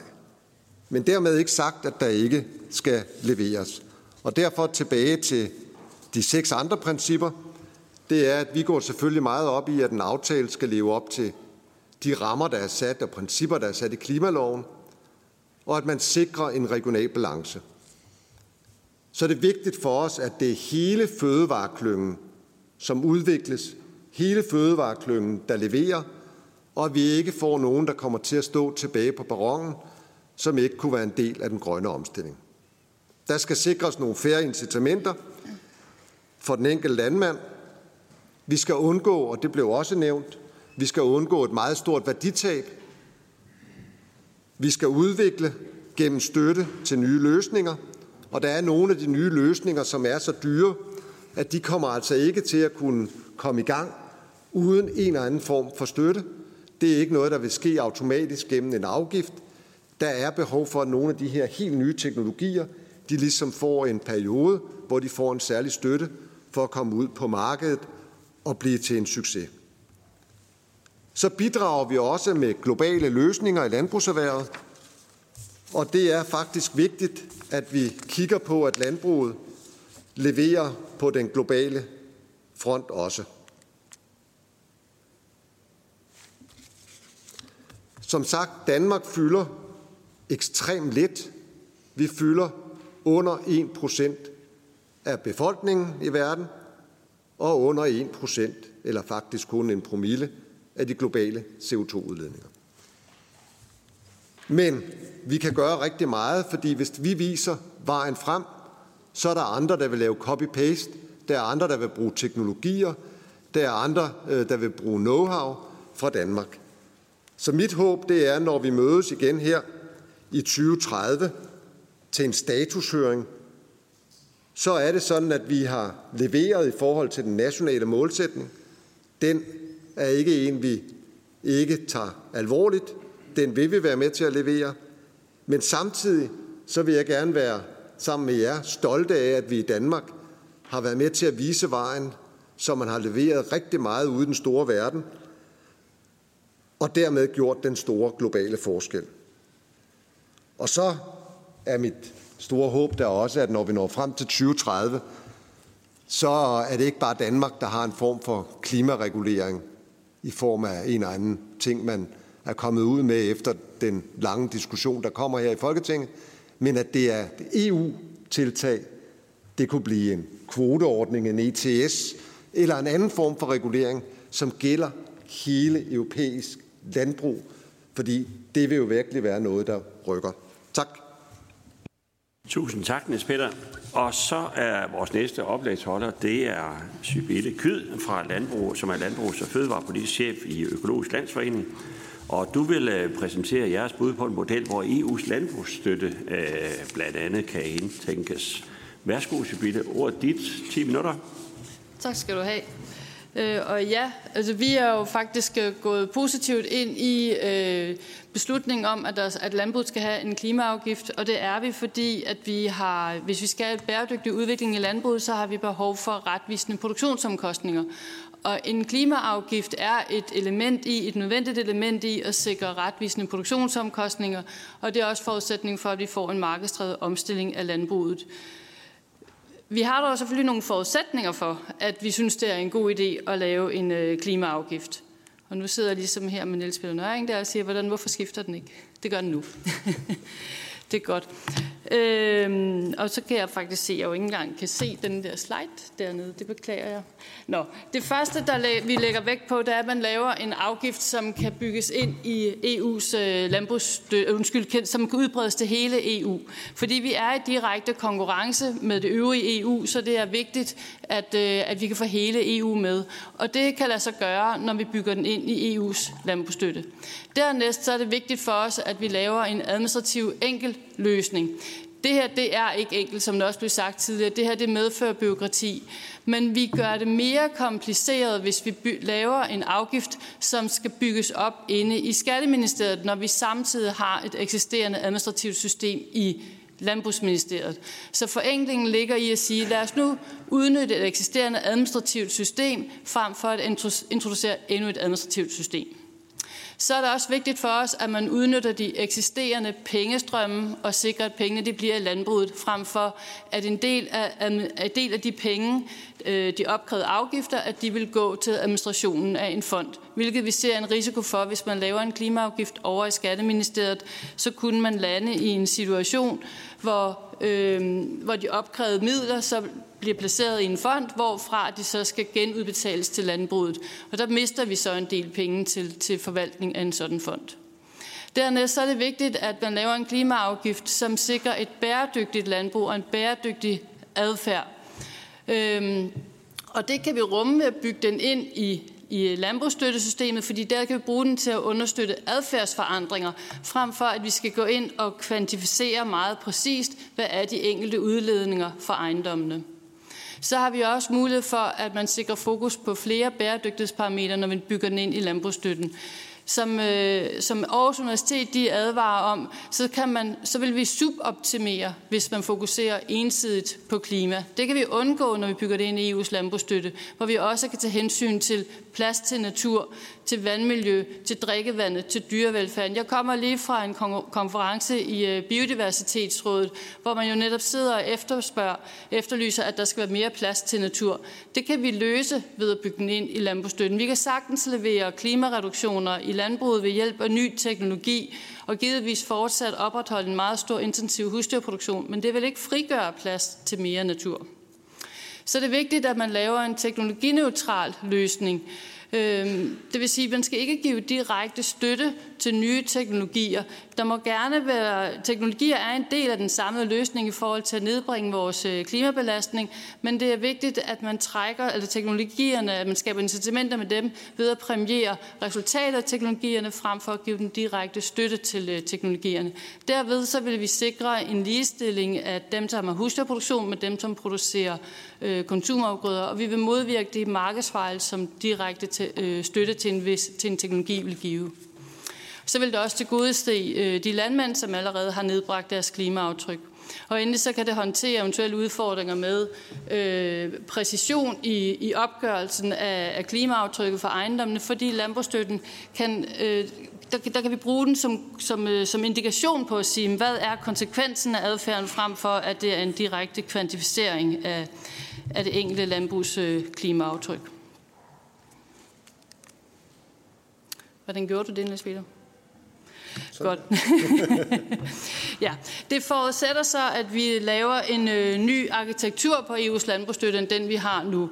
Vi skal introducere det, vi kalder et klimaloft og et marknaturindeks som grundlag for støtteudbetalingen. Opfylder man ikke, holder man sig ikke inden for sit klimaloft, eller sikrer man ikke et minimumsplads til marknatur, jamen så skal det udløse et støttetræk i grundbetalingen. Og det er her, at vi får afgiftseffekten ind.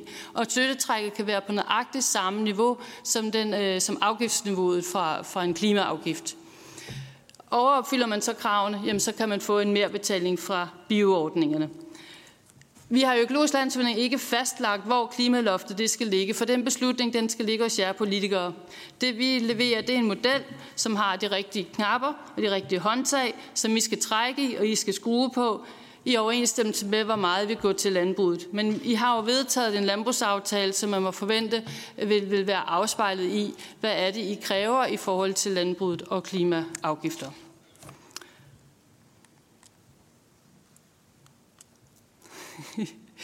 ja.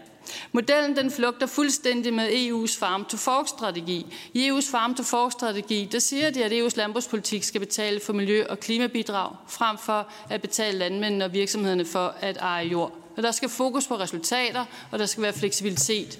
Og man skal opsætte nationale mål for, øh, hvor meget skal landbruget levere, for eksempel på klima.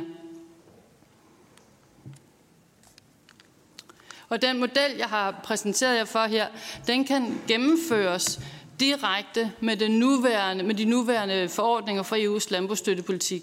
Men da vi er optaget af, at vi får det øvrige EU-lande med, så øh, lægger vi faktisk vægt på, at man, når vi arbejder med den næste landbrugsstøtteperiode, at så bliver det til et eksplicit krav, øh, at, man, at de her konditionalitetskrav, som er, er niveauet for, for afgifts- eller bundfradraget, at... Øh, at så skal, så, så, øh, så, så skal de afspejle, konditionalitetskravene skal afspejle de forpligtelser, som det enkelte lande de er blevet pålagt. Og det er i form af de EU-reguleringer, der findes på klima, pesticidreduktion. Nu faldt det godt nok øh, forordningen for bæredygtig pesticidanvendelse, men der er stadigvæk et målsætning om, at man skal reducere pesticidforbruget i EU, og det skal fordeles ud som nationale forpligtelser. Det er biodiversitetsmålet. Det er et mål om at reducere antibiotikaforbruget, og det er også vores vandrammedirektiv, som alt sammen omsættes i nationale byrdeforpligtelser. Leverer de enkelte landmænd bedre end det, der kræves øh, via de her konditionalitetskrav, jamen så kan man få en mere betaling for en bioordning.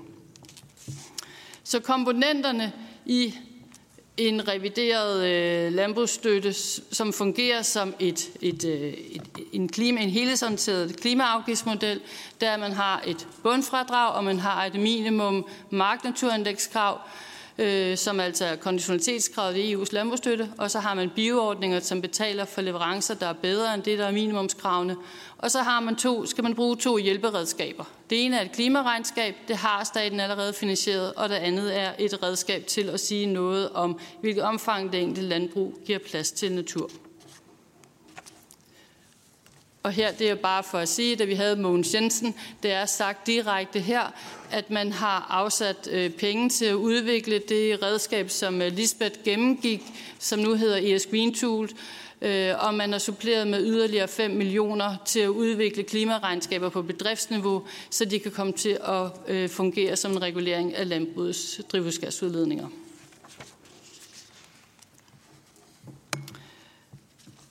Det, der er i screen tool. Jeg behøver ikke gennemgå det, for nu har Lisbeth jo gjort det, men altså det opgør alle de relevante udledningsposter, der er på et landbrug, hvis man skulle kigge på det som en virksomhed, hvor man skal reducere øh, klimaaftrykket fra denne her virksomhed. Det, som jeg gerne vil understrege, det er, at det er rigtig vigtigt, at vi medregner importeret foder til klimaaftryk for virksomheden, sådan så at man ikke får skubbet øh, foderforbruget, kan man sige, at, at man ikke får skubbet til, at man bare baserer sin bedrift på importeret foder, for så skubber vi udledningerne til udlandet. Hvis man kigger på på marknaturen, øh, så har vi ikke i dag et, øh, et statsfinansieret udviklet redskab, Øh, men vi har faktisk i Innovationscenter for Økologisk Landbrug udviklet øh, en model, som fungerer og som kan anvendes allerede som det er nu, hvor man går ind og kigger på det enkelte landbrug i forhold til at sige, hvad er der af rum på denne her, det her landbrug, hvor det kunne udvikle sig noget natur, Øh, og så kigger man også på at sige, at det her rum, hvilken kvalitet har det i forhold til øh, at tilgodese naturen.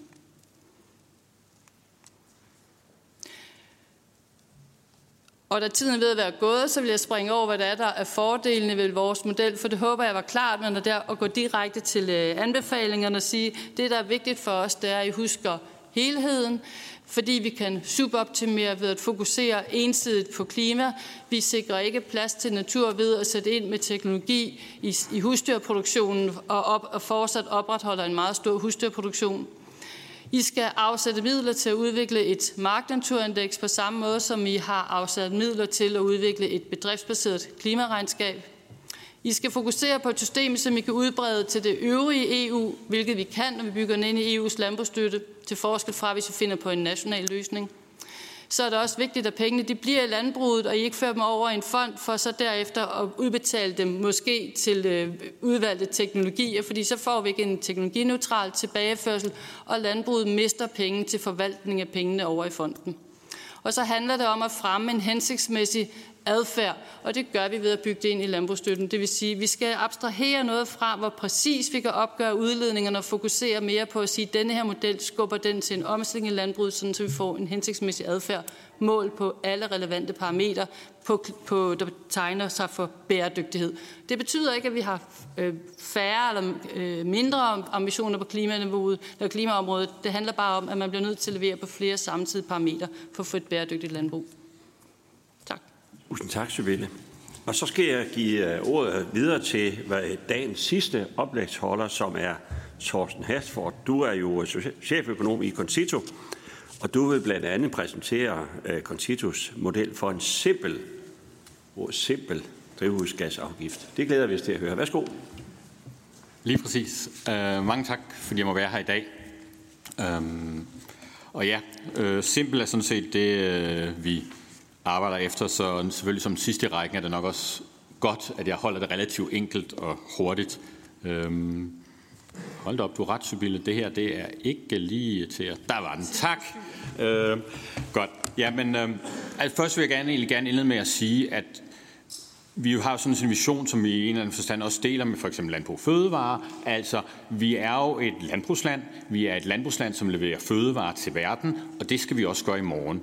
Vi har sådan set en mission hos Concito om, at vi skal være arealeffektive, og i morgen så leverer vi lige så meget mad til verden, som vi gør i dag. Og det skal de reduktioner, som skal findes i landbruget, egentlig ikke ændre sig ved. Min anden pointe her er, at landbruget handler selvfølgelig også om fremtidens fødevarer, biodiversitet, vandmiljø osv., men som en anden økonom end mig engang har sagt, så har man et mål, så har man et virkemiddel. Har man flere mål, har man to mål, så skal man have to virkemidler. Så derfor kommer jeg til at tale i dag om en klimaafgift til reduktioner af klimaindsatsen. Og har man ønsker om at agere inden for de andre områder, så er det jo helt legitimt, men det er vigtigt i forhold til at reducere klimaudledningerne, at man er meget målrettet i forhold til den indsats, man kommer til at gøre. Ja, og altså, det her det er jo seriøst. Det her er jo det, vi kigger ind i, at der er andre, der ligesom har redegjort for det her. Min eneste pointe for ligesom at sige noget, som andre ikke har sagt, det er, det I kommer til at lave nu, det handler jo i virkeligheden ikke kun om 2030. Det handler ikke om 70 procent. Det gør det selvfølgelig også. Men det handler måske i virkeligheden lige så meget om det, der sker efter 2030.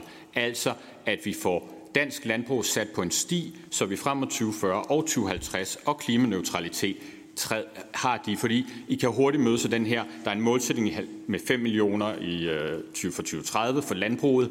Der skal meget til. Det kan virke som det er rigtig svært. Og så på en eller anden måde lader man afgiften køre til siden og glemmer lidt den, fordi den ikke kan levere nok, fordi der er udfordringer i forbindelse med afgiften. Men så mister man jo i virkeligheden den værdi, der er ved afgiften. Det som Peter Mølgaard jo i virkeligheden også var inde på fra Klimarådet, at afgiften skaber jo et incitament. Afgiften gør den klima klimaeffektive drift rentabel. Og det er jo i virkeligheden det, som der ikke har været i landbruget indtil videre. På trods af gode intentioner osv., så har der manglet det her incitament for at få landbruget til at omstille. Det her kommer virkelig til at frustrere. Ja. Tak. Fordi målet er jo at sætte gang i en omstilling. Målet er at sætte gang i en gradvis omstilling, som jo også kigger længere frem. Så prøver jeg hurtigt at komme. Yes! Og derfor er vi så nået, i virkeligheden nået frem til den her model. Og der kan jo selvfølgelig godt være et ønske om, at vi har en meget bedriftsspecifik, en meget præcis opgørelse af, klimaudledningerne i de enkelte bedrifter, og hvad vi kan gøre for det her. Problemet er jo bare, der er også en indrapportering til FN. Hvad er det, der virker, og hvad er det, der ikke virker? Der er jo nogle standardværdier, som i virkeligheden opererer med på køerne, på markerne og sådan noget, og ændre dem, det er rigtig, rigtig svært. Vi taler jo også skat, vi taler støtte, vi taler måske krav. Øh, det kan man jo ikke operere med på meget specifikke niveauer, fordi vi har sådan set af respekt over for, hvad der er muligt, øh, et, hvis vi skal have et skattesystem, som kan gøre det, så bliver vi nødt til at holde det meget, meget enkelt. Det er derfor, at vi har, som set ikke som de eneste, det er jo en generel viden, at vi kan jo sådan set godt reducere udledningerne til de her fire elementer. Og vi har fra landbrugene har vi ret god aktivitetsdata på, hvor mange kvæg de har, hvor meget gylde, der kører igennem bedriften, hvor meget gødning, der bliver spredt på marken, og så lige med et lille forbehold, som er lavbundsjordene. Der er datagrundlaget faktisk ikke så godt, og der er vi i hvert fald Concito lidt skeptiske over for, hvor hurtigt man kan komme til. Ikke at vi skal gøre noget, ikke skal gøre noget ved landbrugsjordene, lavbundsjordene, selvfølgelig skal vi det, men der kan godt tage lidt tid før, at det datagrundlag er på plads. Men på de andre områder er det sådan set ret sikre tal, vi har. Og der kan man pålægge en afgift, og så man langsomt over tid. Så derfor har vi ligesom arbejdet sig frem til model. Hold da op.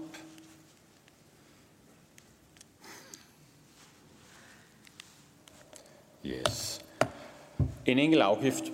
Det vi egentlig forestiller os, at den selvfølgelig bliver indfaset gradvis, at man allerede nu relativt tidligt signalerer, hvor den kommer til at være hen, men også at man virkelig tager hensyn til, hvad vi ved er muligt at reducere. Så i det forstand, at hvis vi kigger på et område, og vi ved, at der er tiltag, som kan reducere med 40 procent, jamen så hvis landmændene gør de tiltag og reducerer med 40 procent, så kan de få fuld rabat i afgiften.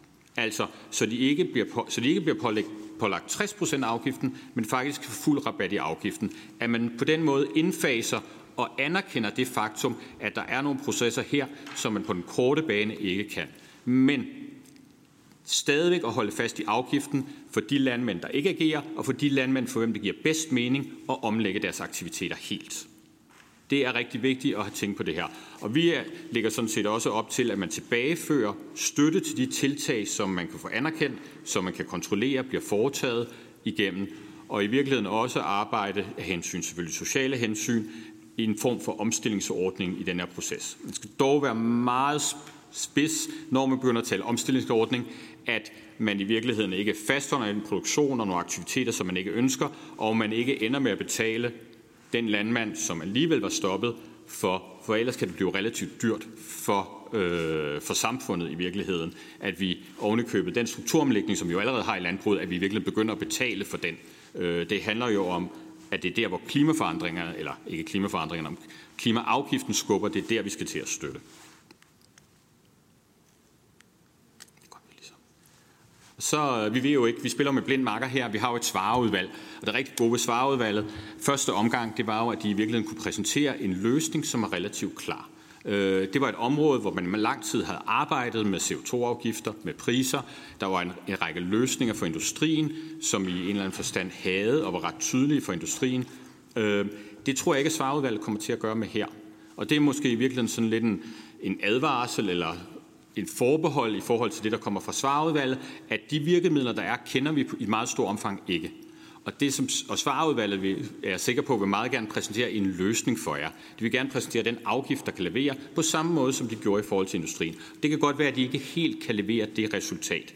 Men vores opfordring i hvert fald Concito er, at man sådan set fastholder de her pointer om, at man starter den her udvikling, at man holder fast i afgiften, og selvfølgelig også rummer i en eller anden forstand de støtteordninger, der skal til for at begynde at landbruget, men som underliggende i det her, at afgiften bliver pålagt på de her enkle kilder, som vi kender i dag, og som kan håndteres også administrativt, uden at det som sådan kræver et jo, det er en ny afgift, men det er ikke et nyt system. Det er noget data, som landmændene allerede indrapporterer, øh, som vi allerede har. Så det er ikke et nyt ejendomsværdisystem, som vi i den forstand anbefaler her. Og selvfølgelig er der udfordringer.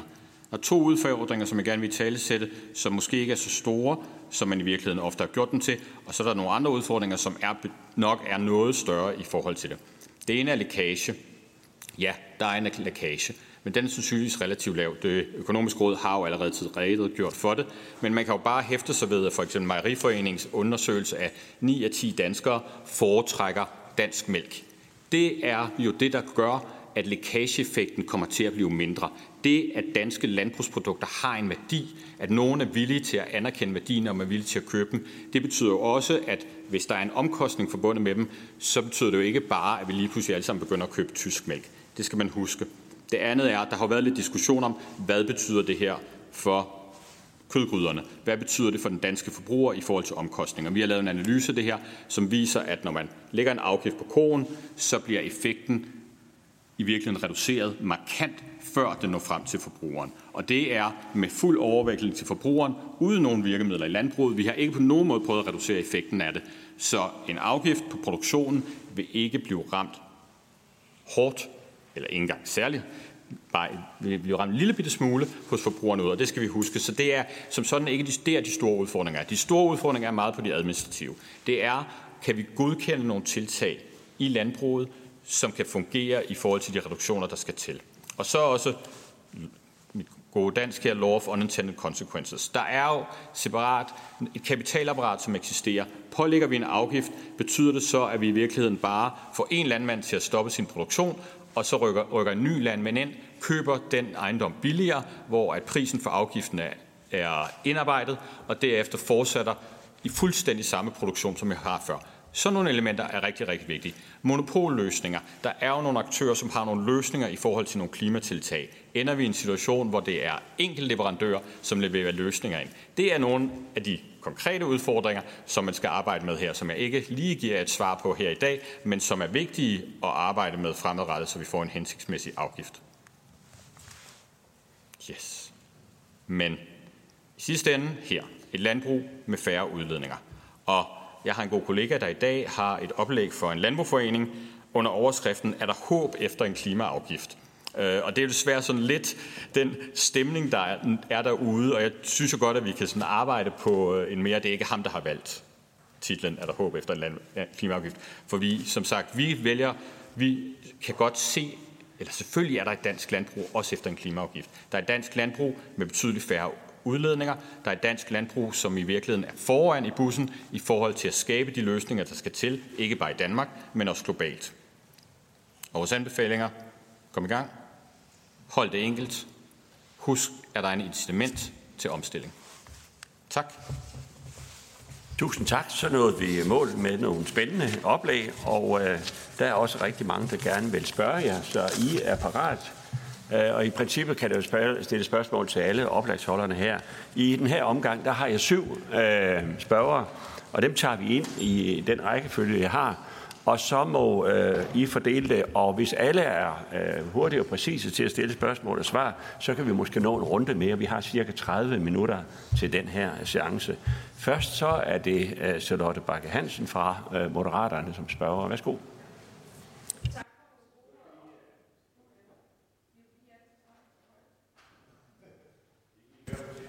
Nej, Tak for nogle gode oplæg til jer alle sammen. Øh, jeg ved ikke, om det specifikt er Peter Mølgaard eller Lars Gården, der skal svare på det her, eller en af jer andre.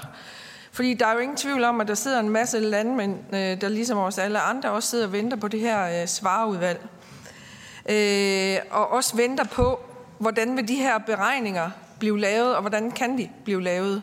Og så vil jeg spørge om, øh, om man på baggrund af vegetationsindeks øh, kan gå ind og beregne årsbasis på biomassen, og derudaf øh, så beregne, hvor meget CO2 øh, det enkelte biomasse de optager øh, på de enkelte marker. For vi har jo systemet i dag, øh, og jeg tror faktisk også, jeg ved ikke om det er det samme system, men Landbrugsstyrelsen har i hvert fald øh, et system, hvor de øh, kigger efter efterafgrøder på landmændens marker, og jeg ved, at øh, ude i landbruget, der bruger de også sådan nogle systemer til at beregne for eksempel, hvor meget øh, gødning øh, de skal bruge.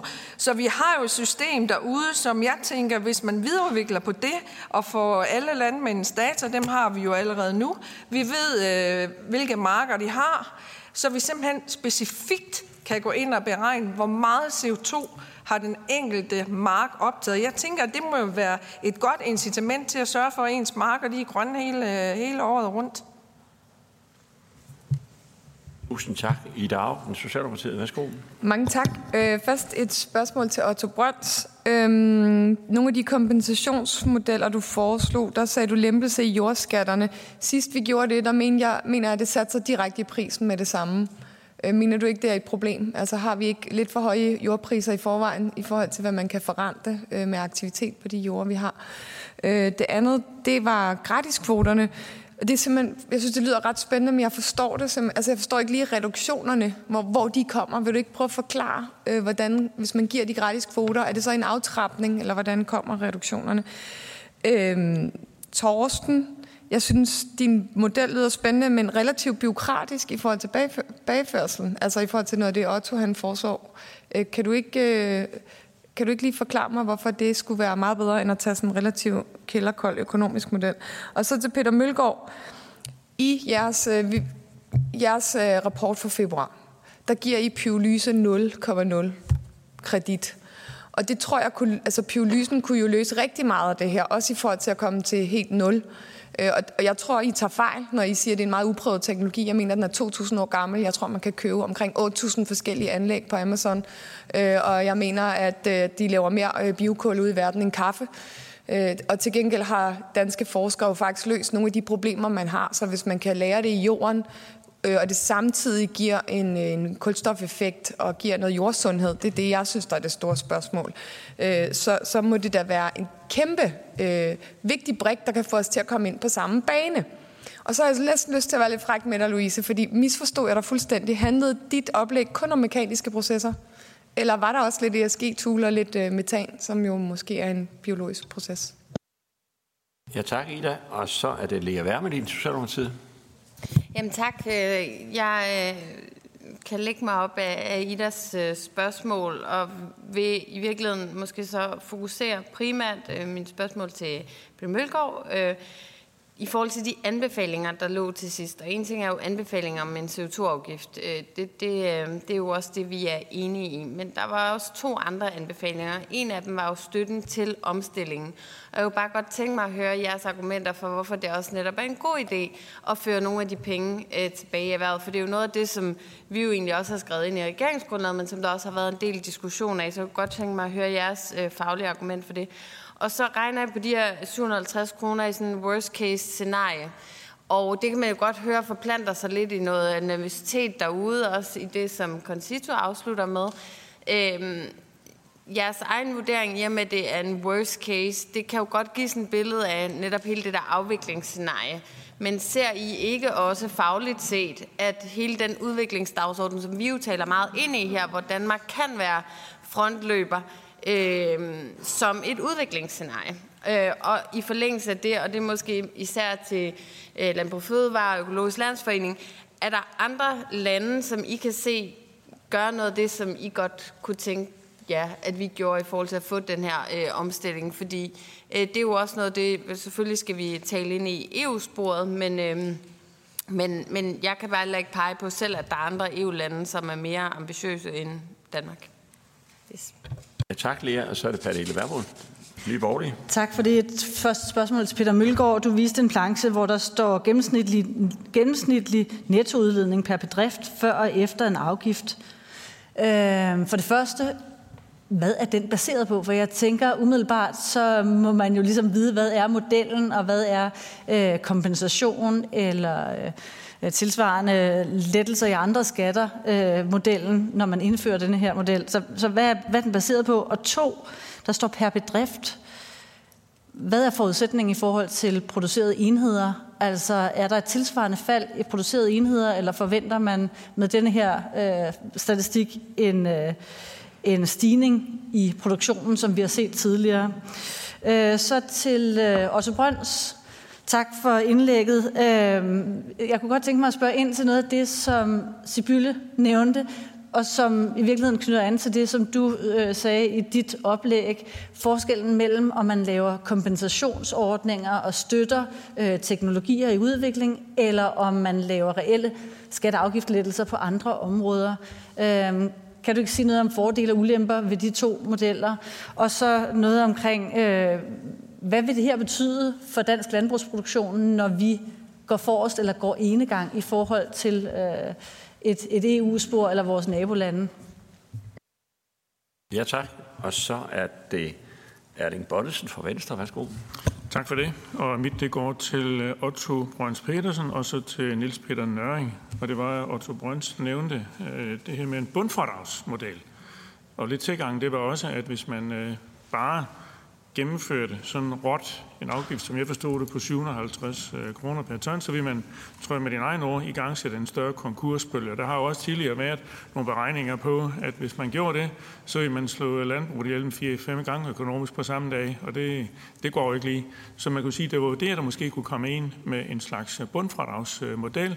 Man kan jo tænke det lidt som, når vi har vores øh, skattesystem, jamen så er der et bundfradrag, inden vi begynder at tænke på skat. Og på den måde, og det er sådan set min spørgsmål til jer, kunne det være en slags øh, styringsmodel på at få afstemt teknologiudviklingen med den grønne omstilling, og det her sådan, at man er lige præcis jo efterhånden som teknologien er udviklet, så bliver det indført, og så kan man så sænke øh, det her bundfradrag, sådan at man ikke øh, så at sige slår erhvervet øh, ihjel. Man kan jo tænke på en kvægproduktion eller en svinproduktion. Ja, tak, Erling. Og så er det Søren Ikke Rasmussen fra Enhedslisten. Værsgo. Ja, tak. altså, nu jagter vi de her CO2-reduktioner, men vi er jo også øh, i gang med en opgave med at skal komme frem til kvælstofreduktioner, og vi skal have mere natur og mere skov, vi skal sikre vores drikkevand. Så det kunne være spændende, hvis vi kan lave et eller andet system, som løser flere opgaver samtidig, uden at skulle oprette et øh, nyt ejendomsværdisystem. Og jeg vil godt tænke mig, Sybille, hvis du, du nægtede ligesom at, at, at præcisere et tal, som vi politisk skulle lave. Men den model, som, som du har skitseret, kan den laves sådan, at det svarer til, at der er en reel CO2-afgift på 750 kroner per, øh, per tons, altså som ligesom har den der retfærdighed, som vi efterspørger. Og til Peter Mølgaard, altså i ender med at anbefale det her øh, CO2-afgift på 750 øh, kroner. Øhm, I hvor høj grad har I så forholdt jer til, at, at så kommer der en knap 4 milliarder ind, og det kunne jo godt bruges til noget omstilling. Og, og vi har jo nogle eksisterende landbrugsstøtteordninger, hvor vi jo allerede understøtter skovrejsning og miljøadfærd og den slags. I jeres rapport fra, fra starten af året har I der skitseret, hvordan vi så bruger pengene, så det ikke bare er Skatteministeriet, der får mor i kassen. Ja, så jeg tegner mig selv, det er Bjørn Lausten. Oppe i Vendsyssel, hvor jeg er valgt, der siger de, hvad koster og hvem skal betale? Og øh, nu har vi hørt her, at øh, det kommer faktisk ikke til at koste noget. Det er faktisk en gratis omgang. Øh, det er så, så øh, det er der lige til at gå til. Øh, og der er faktisk ikke noget lækage, og øh, der bliver lidt anden struktur på landbruget og sådan noget. Er der ikke nogen af jer, der har, altså i forhold til det, som øh, nogen siger, at det her det vil have få nogle store konsekvenser, Øh, Øh, for, øh, at, at øh, der er en konkurrenceforvridning i forhold til de andre EU-lande, og så for tredje lande. Altså, vi kan jo se, at forbrugerne er jo, det kan vi se under, under coronaen her, og hvor priserne stiger på grund af energi og så videre, at der skifter forbrugerne til, til nogle andre produkter og så videre. Og hvis der er en, en afgift på noget, altså det, det fører til, noget bliver dyrere, så må det vel også have en, en konsekvens og derfor øh, det er, at Danmark indfører en, en, en afgift øh, alene i, øh, øh, jeg tror Jens Peter Nøring var inde på det, at øh, EU-sporet og andre også for den sags skyld, øh, kan I ikke prøve at knytte en ende på det? Øh, fordi at, øh, det lyder rigtig godt, men kan det også være sandt? Og så er det øh, Karl Valentin fra SF. Værsgo, som sidste spørger i den her omgang. Tak. Jamen, det er nok mest øh, rettet til, til Lisbeth, fordi jeg, jeg synes, jeg hører en meget stor teknologioptimisme, både fra jer i Sikkes, men sådan set også fra, fra Landbrug og Fødevares øh, side. Og på mange måder, så, øh, så tror jeg også ret meget på fremtidens teknologi.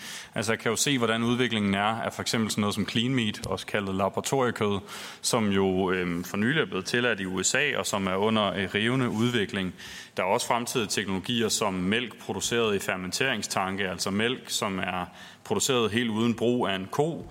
Øh, og derudover så er der også en rivende udvikling i øh, nye alternative øh, planteproteiner og andre forskellige produkter, som minder om nogle af de allermest klimabelastende fødevarer, som, som kød og mælkeprodukter. Øhm, og derfor så kunne jeg godt tænke mig at høre, altså når man nu lægger op til at lave 29 tiltag, som kan opretholde produktionen på det nuværende niveau, som var Lisbeths øh, formulering, øh, risikerer man så ikke lidt at planlægge sit eget kollaps? Altså øh, satser man ikke på en hel masse teknologier, som skal opretholde en produktion, som risikerer at ændre sig ganske markant over de næste årtier?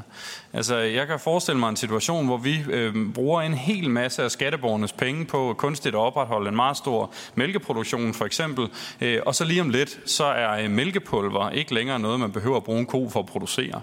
Øh, og det kunne jeg godt tænke mig at høre svaret på. Tusind tak for det. Øh, så har vi fået en lang række spørgsmål, og jeg kan se på listen, vi har noteret her, der er spørgsmål til de fleste. Så vi tager bare turen ned igennem øh, rækkerne her, og hvis der er nogen, der synes, at de ikke skal behøve at sige noget, så går vi bare videre. Så værsgo, vi starter med dig, Peter. Ja, tusind tak, og, og for nogle rigtig gode spørgsmål, og, som, som er tæt på at hænge sammen også, og det gør det nogle gange lidt nemmere at, at svare på dem. Men, men øh, hvis, jeg må, hvis jeg må tillade mig at, at starte med det, der handler om vores, øh, øh, om vores analyse fra februar, hvor hvad, hvad, hvad har vi lavet? At du, hvad man kaldte det et worst case, og det er det, fordi at vi har lavet nogle antagelser omkring, hvordan landbrugerne reagerer, som er konservative i den forstand, at vi tænker i virkeligheden, at de har muligheder for at bruge ny teknologi, som, som vi så ikke har regnet med. Og det er jo der, hvor man kan sige, er man enig i vores øh, øh teknologivurdering af pyrolyse eller ej, Øh, Øh, vi har, vi øh, har, har sagt kendte og øh, veletablerede teknologier. Der kan man sige, at pyrolyse er det måske ikke helt endnu med, med de effekter, der er. Det kan godt være, at vi har kendt pyrolyseteknologien i 2000 år, men ikke nødvendigvis på en, en skala og, og, og med de konsekvenser, det kan have. Så derfor er der nogle muligheder, og det er derfor, vi kalder det worst case fordi at vi tænker, der er faktisk nogle ting på vej ind, som landmændene, hvis de får en drivhusgasafgift, altså selv vil begynde at, at bruge. Øh, så, så på den måde er det en worst case, og det er netop også et øh, øh svar, så det er ikke afvikling, men udvikling af landbruget, som der, der ligger der. Og det, øh, så til Pernille øh, Vermund. Øh, den måde, vi har lavet vores beregninger på, er simpelthen ved at tage 1400 øh, faktiske bedrifter, og med de kendskab til de øh, regnskabs- øh, og øh, oplysninger, de har, være nede og, og beregne helt konkret på, hvad vil der ske, hvis man lagde en drivhusgasafgift på dem, og derefter, hvad vil der ske, hvis man lagde øh, hvis de, hvis de begyndte at bruge de her kendte teknologier, og altså for eksempel ikke på lyse. Øh, men, og der har vi så antaget, at produktionen er uændret. Og det vil sige, at det, svar, at det, det fald, der ligger per bedrift, vil vil procentvis også svare til, til øh, en, en, en forbedret effektiv, klimaeffektivitet. Det kan man også diskutere, om det skulle være øh, en rimelig øh, antagelse, men det er den måde, vi har beregnet det på. Øh, og så har vi, øh, øh, og det, kommer, det er sådan lidt en krøller omkring tilskud og bundfradrag, fordi vi har jo faktisk i Klimarådet for to år siden eller mere øh, foreslået en drivhusgasafgift med et bundfradrag for at tage hånd om lækage og for at øh, og, det, og det er jo sådan en, i virkeligheden en, øh, en, en model, som, som øh, en minister vel på det tidspunkt kaldte for en Georg model. Jeg synes stadigvæk, den har øh, noget for sig, fordi at det kan godt være, at den ikke er super elegant, Det tænker jeg, at Lars ikke vil synes, den er. Øh, men, men, men til gengæld så prøver den at håndtere øh, de her ting. Så har vi samtidig foreslået, og det er lidt øh, tilbage til Bjarnes øh, spørgsmål, øh, spørgsmål, at der der også kommer en forbrugsafgift, en afgift på særligt øh, belastende for, forbrug. Men begge afgifter, det er, på, øh, det er på produktion og det er på forbrug, har jo til formål, at man kan lade være med at betale den afgift, hvis man lader være med at forurene, og derfor skifter sit forbrug. Så det er jo netop tilbage til en øh, udvikling og ikke en afvikling af landbruget. Vi kommer til at bruge øh, nogle nye ting og kommer til at bruge dem på en anden måde.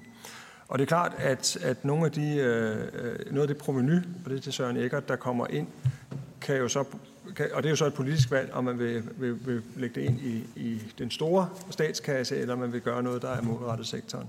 Og som jeg læser det, hvis jeg husker regeringsgrundlaget, så står der noget om tilbageføring øh, til sektoren. Så det, øh, det er i hvert fald det, der er, måske er lagt op til. Hvis regeringen øh, får agt, som den, eller hvad, hvordan er det nu, den formulering er? Altså gør, som den siger. Ja, ja det var det. Det var et eller andet den dur. Ja. Tak. Ja. Øh, jo, tak. øh, lad mig starte med, med det spørgsmål om, at vi, vi, vi siger, at det kan, kan gøres uh, gratis. Altså, øh, det, det, det har vi ikke sagt, at, at det kan. Øh, vores beregninger viser, at hvis, hvis den her øh, klimaomlægning i landbruget skal gennemføres omkostningseffektivt, kommer til, til at koste hver fjerde job i landbruget. Så, så det er ikke gratis for landbruget. Det er så til gengæld, fordi det bliver gjort omkostningseffektivt job, der flytter til resten af det danske samfund, så de går ikke til udlandet. Øh, og pointen her er, at hvis man enten friholder landbruget, så resten af samfundet skal foretage dyre øh, reduktion, eller man fastholder produktionen i landbruget og laver dyre tekniske reduktioner i landbruget, så kommer det til at koste jobs for Danmark. Så sender man rigtige jobs til udlandet, øh, og ikke bare fra landbruget til resten af Danmark. Og det er fordi, så bliver den samlede øh, klimaomlægning dyr. Så, så øh, det, det er ikke en gratis omgang, men, men det kan gøres mere eller mindre dyrt. Og, og, og indsatsen i landbruget gør, at det bliver mindre dyrt. I hvert fald for det danske samfund, ikke for landbruget. Øhm, så en, en anden pointe her, som øh, i hvert fald, jeg tror, det er vigtigt, at jeg lige vil, vil nævne, det er, at der er lidt snak om afgift, og så, jamen, så kan man jo også øh, støtte øh, øh, sådan. Og, og det, det øh, vil jeg gerne sige meget klart, det fraråder vi. Og, og pointen her er, at afgiftens, det, det gode ved afgiften er netop, at den giver et ensartet incitament til alle teknologier. Øh, teknologier, der er gode til at reducere, øh, de er attraktive. Teknologier, der er dårlige, de er uattraktive. Hvis du begynder oven i afgiften og lægge alle mulige tilskud, så får du forfredet det. Og så får du lavet noget, der er ueffektivt øh, og dyrt osv. Så, videre, og så, videre. så derfor, den kompensation, vi anbefaler, den, den skal netop ikke bindes op på teknologier. Øh, så bliver det dyrere. Så det, det, det er bare øh, øh, øh relativt klart. Så vil jeg lige nævne Øh, det, det her spørgsmål om den simple model og den komplicerede model, og om vi er i gang med et højrisiko ejendomsbeskatningssystem. Og som sagt, det er vi med den detaljerede model, fordi vi har ikke prøvet det før, så der er risiko, så sådan må man bare sige det. Men vores forslag er jo at tage udgangspunkt i den simple model, hvor vi kender data, om jeg så må sige, øh, og kan gøre det og kontrollere det. Og så lad det være frivilligt for landmanden at gå over til en detaljeret model. Den detaljerede model skal netop baseres på oplysninger, den enkelte landmand har i forvejen. De ligger derude. Vi, det, det er der faktisk. Hele humlen her er at give et incitament til, at landmanden oplyser det og verificerer det, så det er nemt at kontrollere.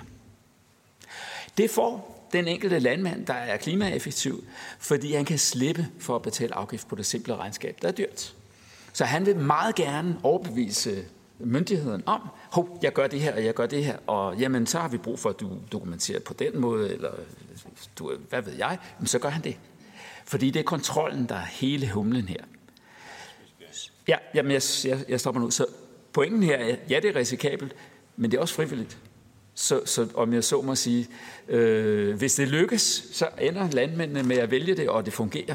Hvis ikke det lykkes, så står vi med det simple regnskab. Det er ærgerligt, og så er det sådan set kun øh, færre kø og sådan noget, vi, vi, vi gør. Og det, det, det er brand ærgerligt, men okay, det er så det, der er nødvendigt. Vi kan ikke lave det andet.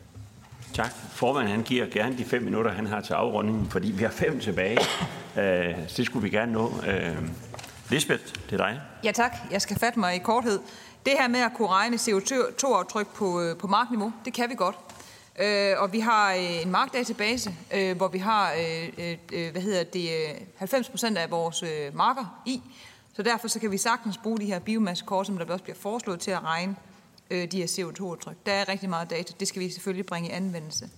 Så til Karl Valentin omkring øh, hele det her, omkring øh, holder vi hånden under nogle teknologier, som på sigt øh, opretholder en produktion, der måske ikke er efterspørgsel øh, efter.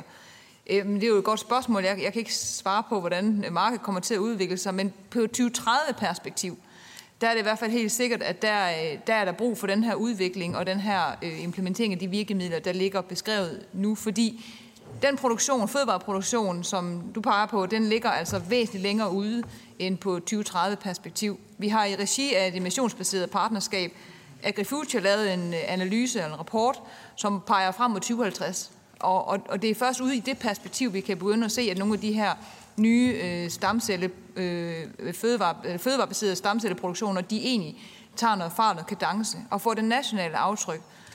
Hvis man så lige skal tage det, den betragtning på, så, så har de her produktionsformer og plantebaserede fødevarer egentlig kun en reel effekt, hvis de skubber noget andet ud.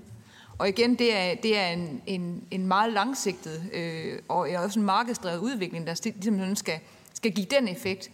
Men jeg tror, vi skal se på det som øh, nogle nye fødevareproduktionstyper, hvor man faktisk reelt set kan lave nogle, nogle, nogle øh, varer, fødevarer med, med et lavere øh, klimaaftryk, som skal føde ind i en, en global fødevare efterspørgsel. Men det har et langt, langt længere perspektiv end 2030, inden det har en reel effekt. Ja, tak. Jo tak, der, der var en del spørgsmål, jeg skal prøve at gøre det så, så kort jeg overhovedet kan. Øh, først bliver jeg spurgt om, hvis øh, man øh, sænker jordskatterne i landbruget, vil det så ikke sætte sig i jordpriserne? Og svaret er jo, det vil det. Og øh, det er sådan set også mening med det, fordi øh, hvis det skal virke som kompensation, så skal man kompensere for den negative indkomstvirkning, der er af afgiften, eller hvad man nu lægger på øh, Øh, den betaling, man betaler for. Så, så, så hvis man skal fjerne, med kompensation skal tage indkomstvirkningen.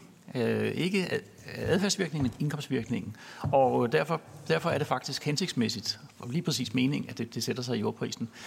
Øh, så bliver også spurgt om, hvordan, hvordan fungerer sådan et system med, med, med gratis kvoter? Vil der være et incitament til at, at, at, at nedbringe, hvis man får gra, øh, kvoterne gratis? Og incitamentet er der, fordi man kan sælge kvoten.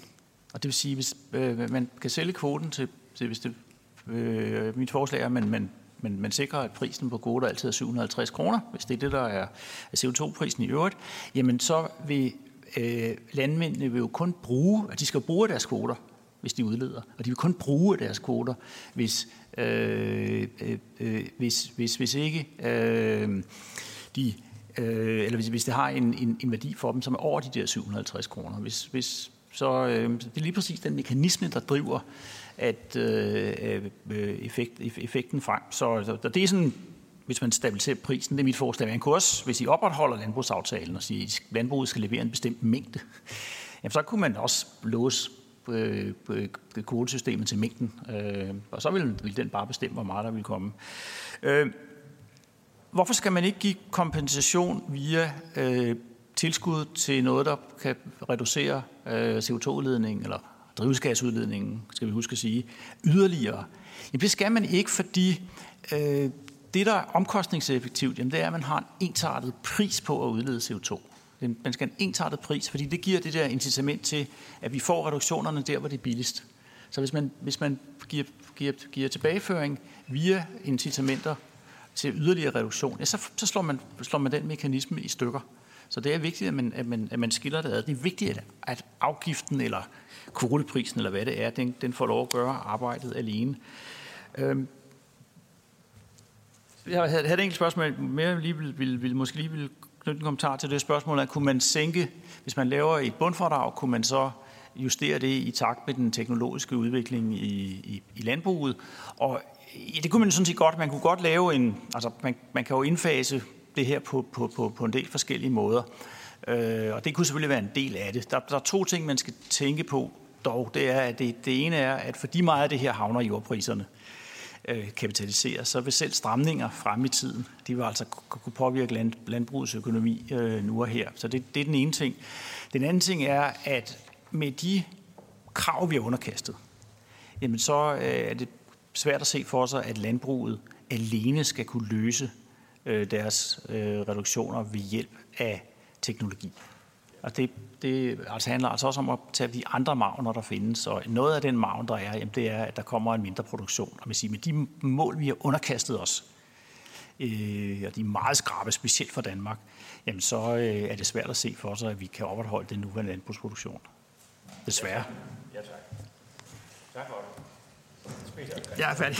Tusind tak. Jeg skal også prøve at gøre det kort. Lea Wermelin, du spurgte til, at der ikke er andre lande, der også har været ude i de her diskussioner, og der er det jo sådan med hensyn til en CO2-afgift, der er kun et land på kloden, udover vores, der rigtig har snakket om det, og det er New Zealand, og de har snakket om CO2-afgift på et helt andet niveau, end det man i hvert fald i øh, det miljøøkonomiske råd har snakket om. De snakker nemlig om afgiften omkring 20 kroner per ton. Og vi snakker om afgifter fra det miljøøkonomiske råd på, jeg tror, 1200 kroner per ton. Så det, det er et meget stor forskel. Så er det sådan, at svenskerne er også begyndt at tale om det. De siger, at når man kan lave det i Danmark, så kan det også være, at vi skal prøve at introducere det i, i, i Sverige. Øh, er der så andre måder, hvor de har fået en hård regulering rundt omkring i verden? Hvis jeg kigger på det europæiske, så kigger mange af mine europæiske kolleger på mig og siger, hold da op, hvor er der stor fokus på det. Det er ikke det, vi opfatter i vores lande. Og det er altså fokus på CO2, det er fokus på metan, og det er fokus på lattergas. Der er vi øh, meget langt fremme i den diskussion i Danmark. Nok også fordi vi med byrdefordelingsaftalen har et krav om 50 procents reduktion, og der er en række andre lande, som har reduktionskrav, der ligger mellem 10 og 20 procent. Så det er meget forskelligt. Vi er meget forskellige landene imellem. Øh, så jeg synes øh, faktisk, at der er ikke nogen, der er langt fremme og længere fremme end os, som jeg umiddelbart ser det. Bundfradraget, jeg tror, det er en meget vigtig diskussion at tage, når hvis man skal have en afgift, så også snakke bundfradrag. Hvis man nu har en, en, en mark med hestebønder, der er noget af det, man kan gøre noget ved, og så vil der stadigvæk være noget lattergas. Der er det jo fornuftigt nok ud at sige, der skal være et incitament for at gøre ved noget, du kan gøre noget ved, men at straffe for noget, du ikke rigtig kan gøre noget ved, fordi der er en lattergasemission, det skal man i hvert fald tænke sig grundigt om. Så jeg tror, bundfradrags tankegangen, den er fornuftig. Bjarne, du spurgte om, om afgiften. Jamen, vil den ikke betyde, at det bliver dyrere for os, der går ned og køber ind i supermarkedet? Og der må jeg sige, det tror jeg ikke. Jeg tror rent faktisk, vi er i den situation, at hvis der kom en høj øh, afgift, så vil det ikke betyde noget på produkterne i supermarkedet. Jo, det vil betyde noget, hvis du ønsker et dansk produkt. Men vi lever jo i en global øh, verden, og det vil sige, at øh, det hakkede kød vil komme ind andre steder fra i verden og ligge i køledisken, og så vil der også ligge noget dansk, som vil være betydeligt dyrere, og der formentlig ikke vil være særlig mange forbrugere, der vil gå efter. Til sidst, øh, Karl Valentin, super relevant øh, pointe, du havde. Ja, vi skal satse stort på det, den fremtidige forbruger efterspørger. Og vi skal også være med til at give incitament til, at forbrugerne efterspørger noget andet. Slet ingen tvivl om det. Vi kan spise langt mindre animalsk og meget mere vegetabilsk. Det kan vi gøre i Danmark, og det kan vi gøre i en hel del andre lande, du sammenligner med Danmark. I dag, der laver vi proteiner fra marken og fra standen, men vi kan rent faktisk i dag lave proteiner fra vindmøllestrømmen. Vi kan lave eddikesyre, og vi kan lave ammoniak med det energi, der kræves fra vindmøllestrømmen. Det kan vi så øh, tilsætte nogle enzymer, og ud af det får vi nogle proteiner. Det er noget, som man arbejder med, og jeg tror, det bliver en god løsning fremadrettet, at du kan lave proteiner på den måde. Men det er ikke et enten eller, fordi det er ikke svaret i morgen. Det her, det er et både og. Vi skal satse stort på at lave alt det nye, og vi skal være langt fremad på det område med biosolutions. Men vi skal også satse massivt på at have en ekstrem klimaeffektiv landbrugsproduktion i Danmark. Tak. Nemlig, ja, Peter. Så har jeg to tilbage, øh, og det er helt urimeligt, men uh, Sibylle og uh, Torsten, I får et uh, minut hver. Lige godt og vel. Og så tager vi resten udenfor, som man plejer at sige i Jylland. Det, det, det skal vi prøve at overholde, og øh, Niels Peter, du svarede jo hurtigt på, øh, at der er andre EU-lande, der er i gang. Det kan jeg jo ikke svare bedre på, men jeg vil gerne sige, at vores forslag flugter fuldstændig med det, EU-kommissionen gerne vil.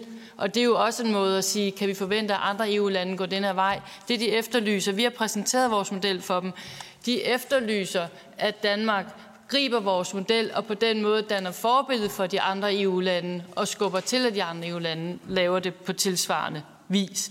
Håber, jeg kan nå at sige det af vores, øh, fordi nu... Øh, øh, Søren ikke du spørger til at sige, kan, kan, øh, at, at vi overlader det til jer politikere at beslutte, hvor hårdt skal I gå til landbruget, men det jeg egentlig øh, taler for, lad os at sige, det bundfradrag, som vi jo også arbejder med, og som I så siger er en måde at gradvist lave en indfasning på. Det er det bundfradrag, I må bestemme, hvor skal det ligge henne, men så sagde jeg samtidig, I har jo vedtaget en landbrugsaftale med et mål om at reducere med 55 til 65 procent, så det må spille sammen med det.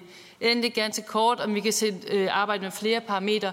Ja, vi laver en klima, et klimaregnskab, hvor man betaler en afgift svarende til det klimaresultat, som bedriftsregnskabet viser. Parallelt med det laver man et mark-naturregnskab, hvor man betaler en afgift, hvis man ikke leverer tilstrækkelig plads til natur. Så det er en måde at rumme flere forhold på samme tid i en afgiftsmodel. Ja, tak. Og Torsten, du får lige lov til at runde af. Mange tak. Øh, men det var et spørgsmål, om det er bureaukratisk for Ida Augen. Øh, og vurderingen er, at nej, det er det ikke, fordi i virkeligheden så, og vi er bevidste om, at det er en mindre effektiv afgift, når man binder støtten i halen på tiltagene. Men det er i virkeligheden, de her tiltag er alligevel noget, som vi skal ud og have dokumenteret under alle omstændigheder. Hvis jeg nu tager et eksempel, det er ikke nødvendigvis et lige populært eksempel hos alle, men sådan noget som Beauvoir, det, øh, det skal vi jo have i virkeligheden certificeret hos IPCC, at det har den effekt, vi påstår, vi har. Og sådan er det med alle tiltag, som vi kommer til at foretage i landbruget, for vi kommer ikke ud og måler på den enkelte ko eller på mark, hvor meget lattergas, hvor meget metan, der bliver udledt. Så får vi den her liste med ting, som vi faktisk skal gøre, og den dokumentation er jo sådan ligesom på plads. Så er det faktisk ikke særlig svært at koble en støtte i hælene på de tiltag, vi under alle omstændigheder skal have godkendt. Og det er egentlig lige meget, om det er en afgift eller et, ko- et kode eller et krav. Vi, bliver, vi skal alligevel ind og have certificeret, at de her tiltag har en effekt. Og så er der ikke meget byråkrati i at koble en støtte. Så kan det godt være, at det ikke er lige så effektivt, som hvis vi for eksempel havde et bundfradrag, men det er ikke byråkratisk. Ja, tusind tak.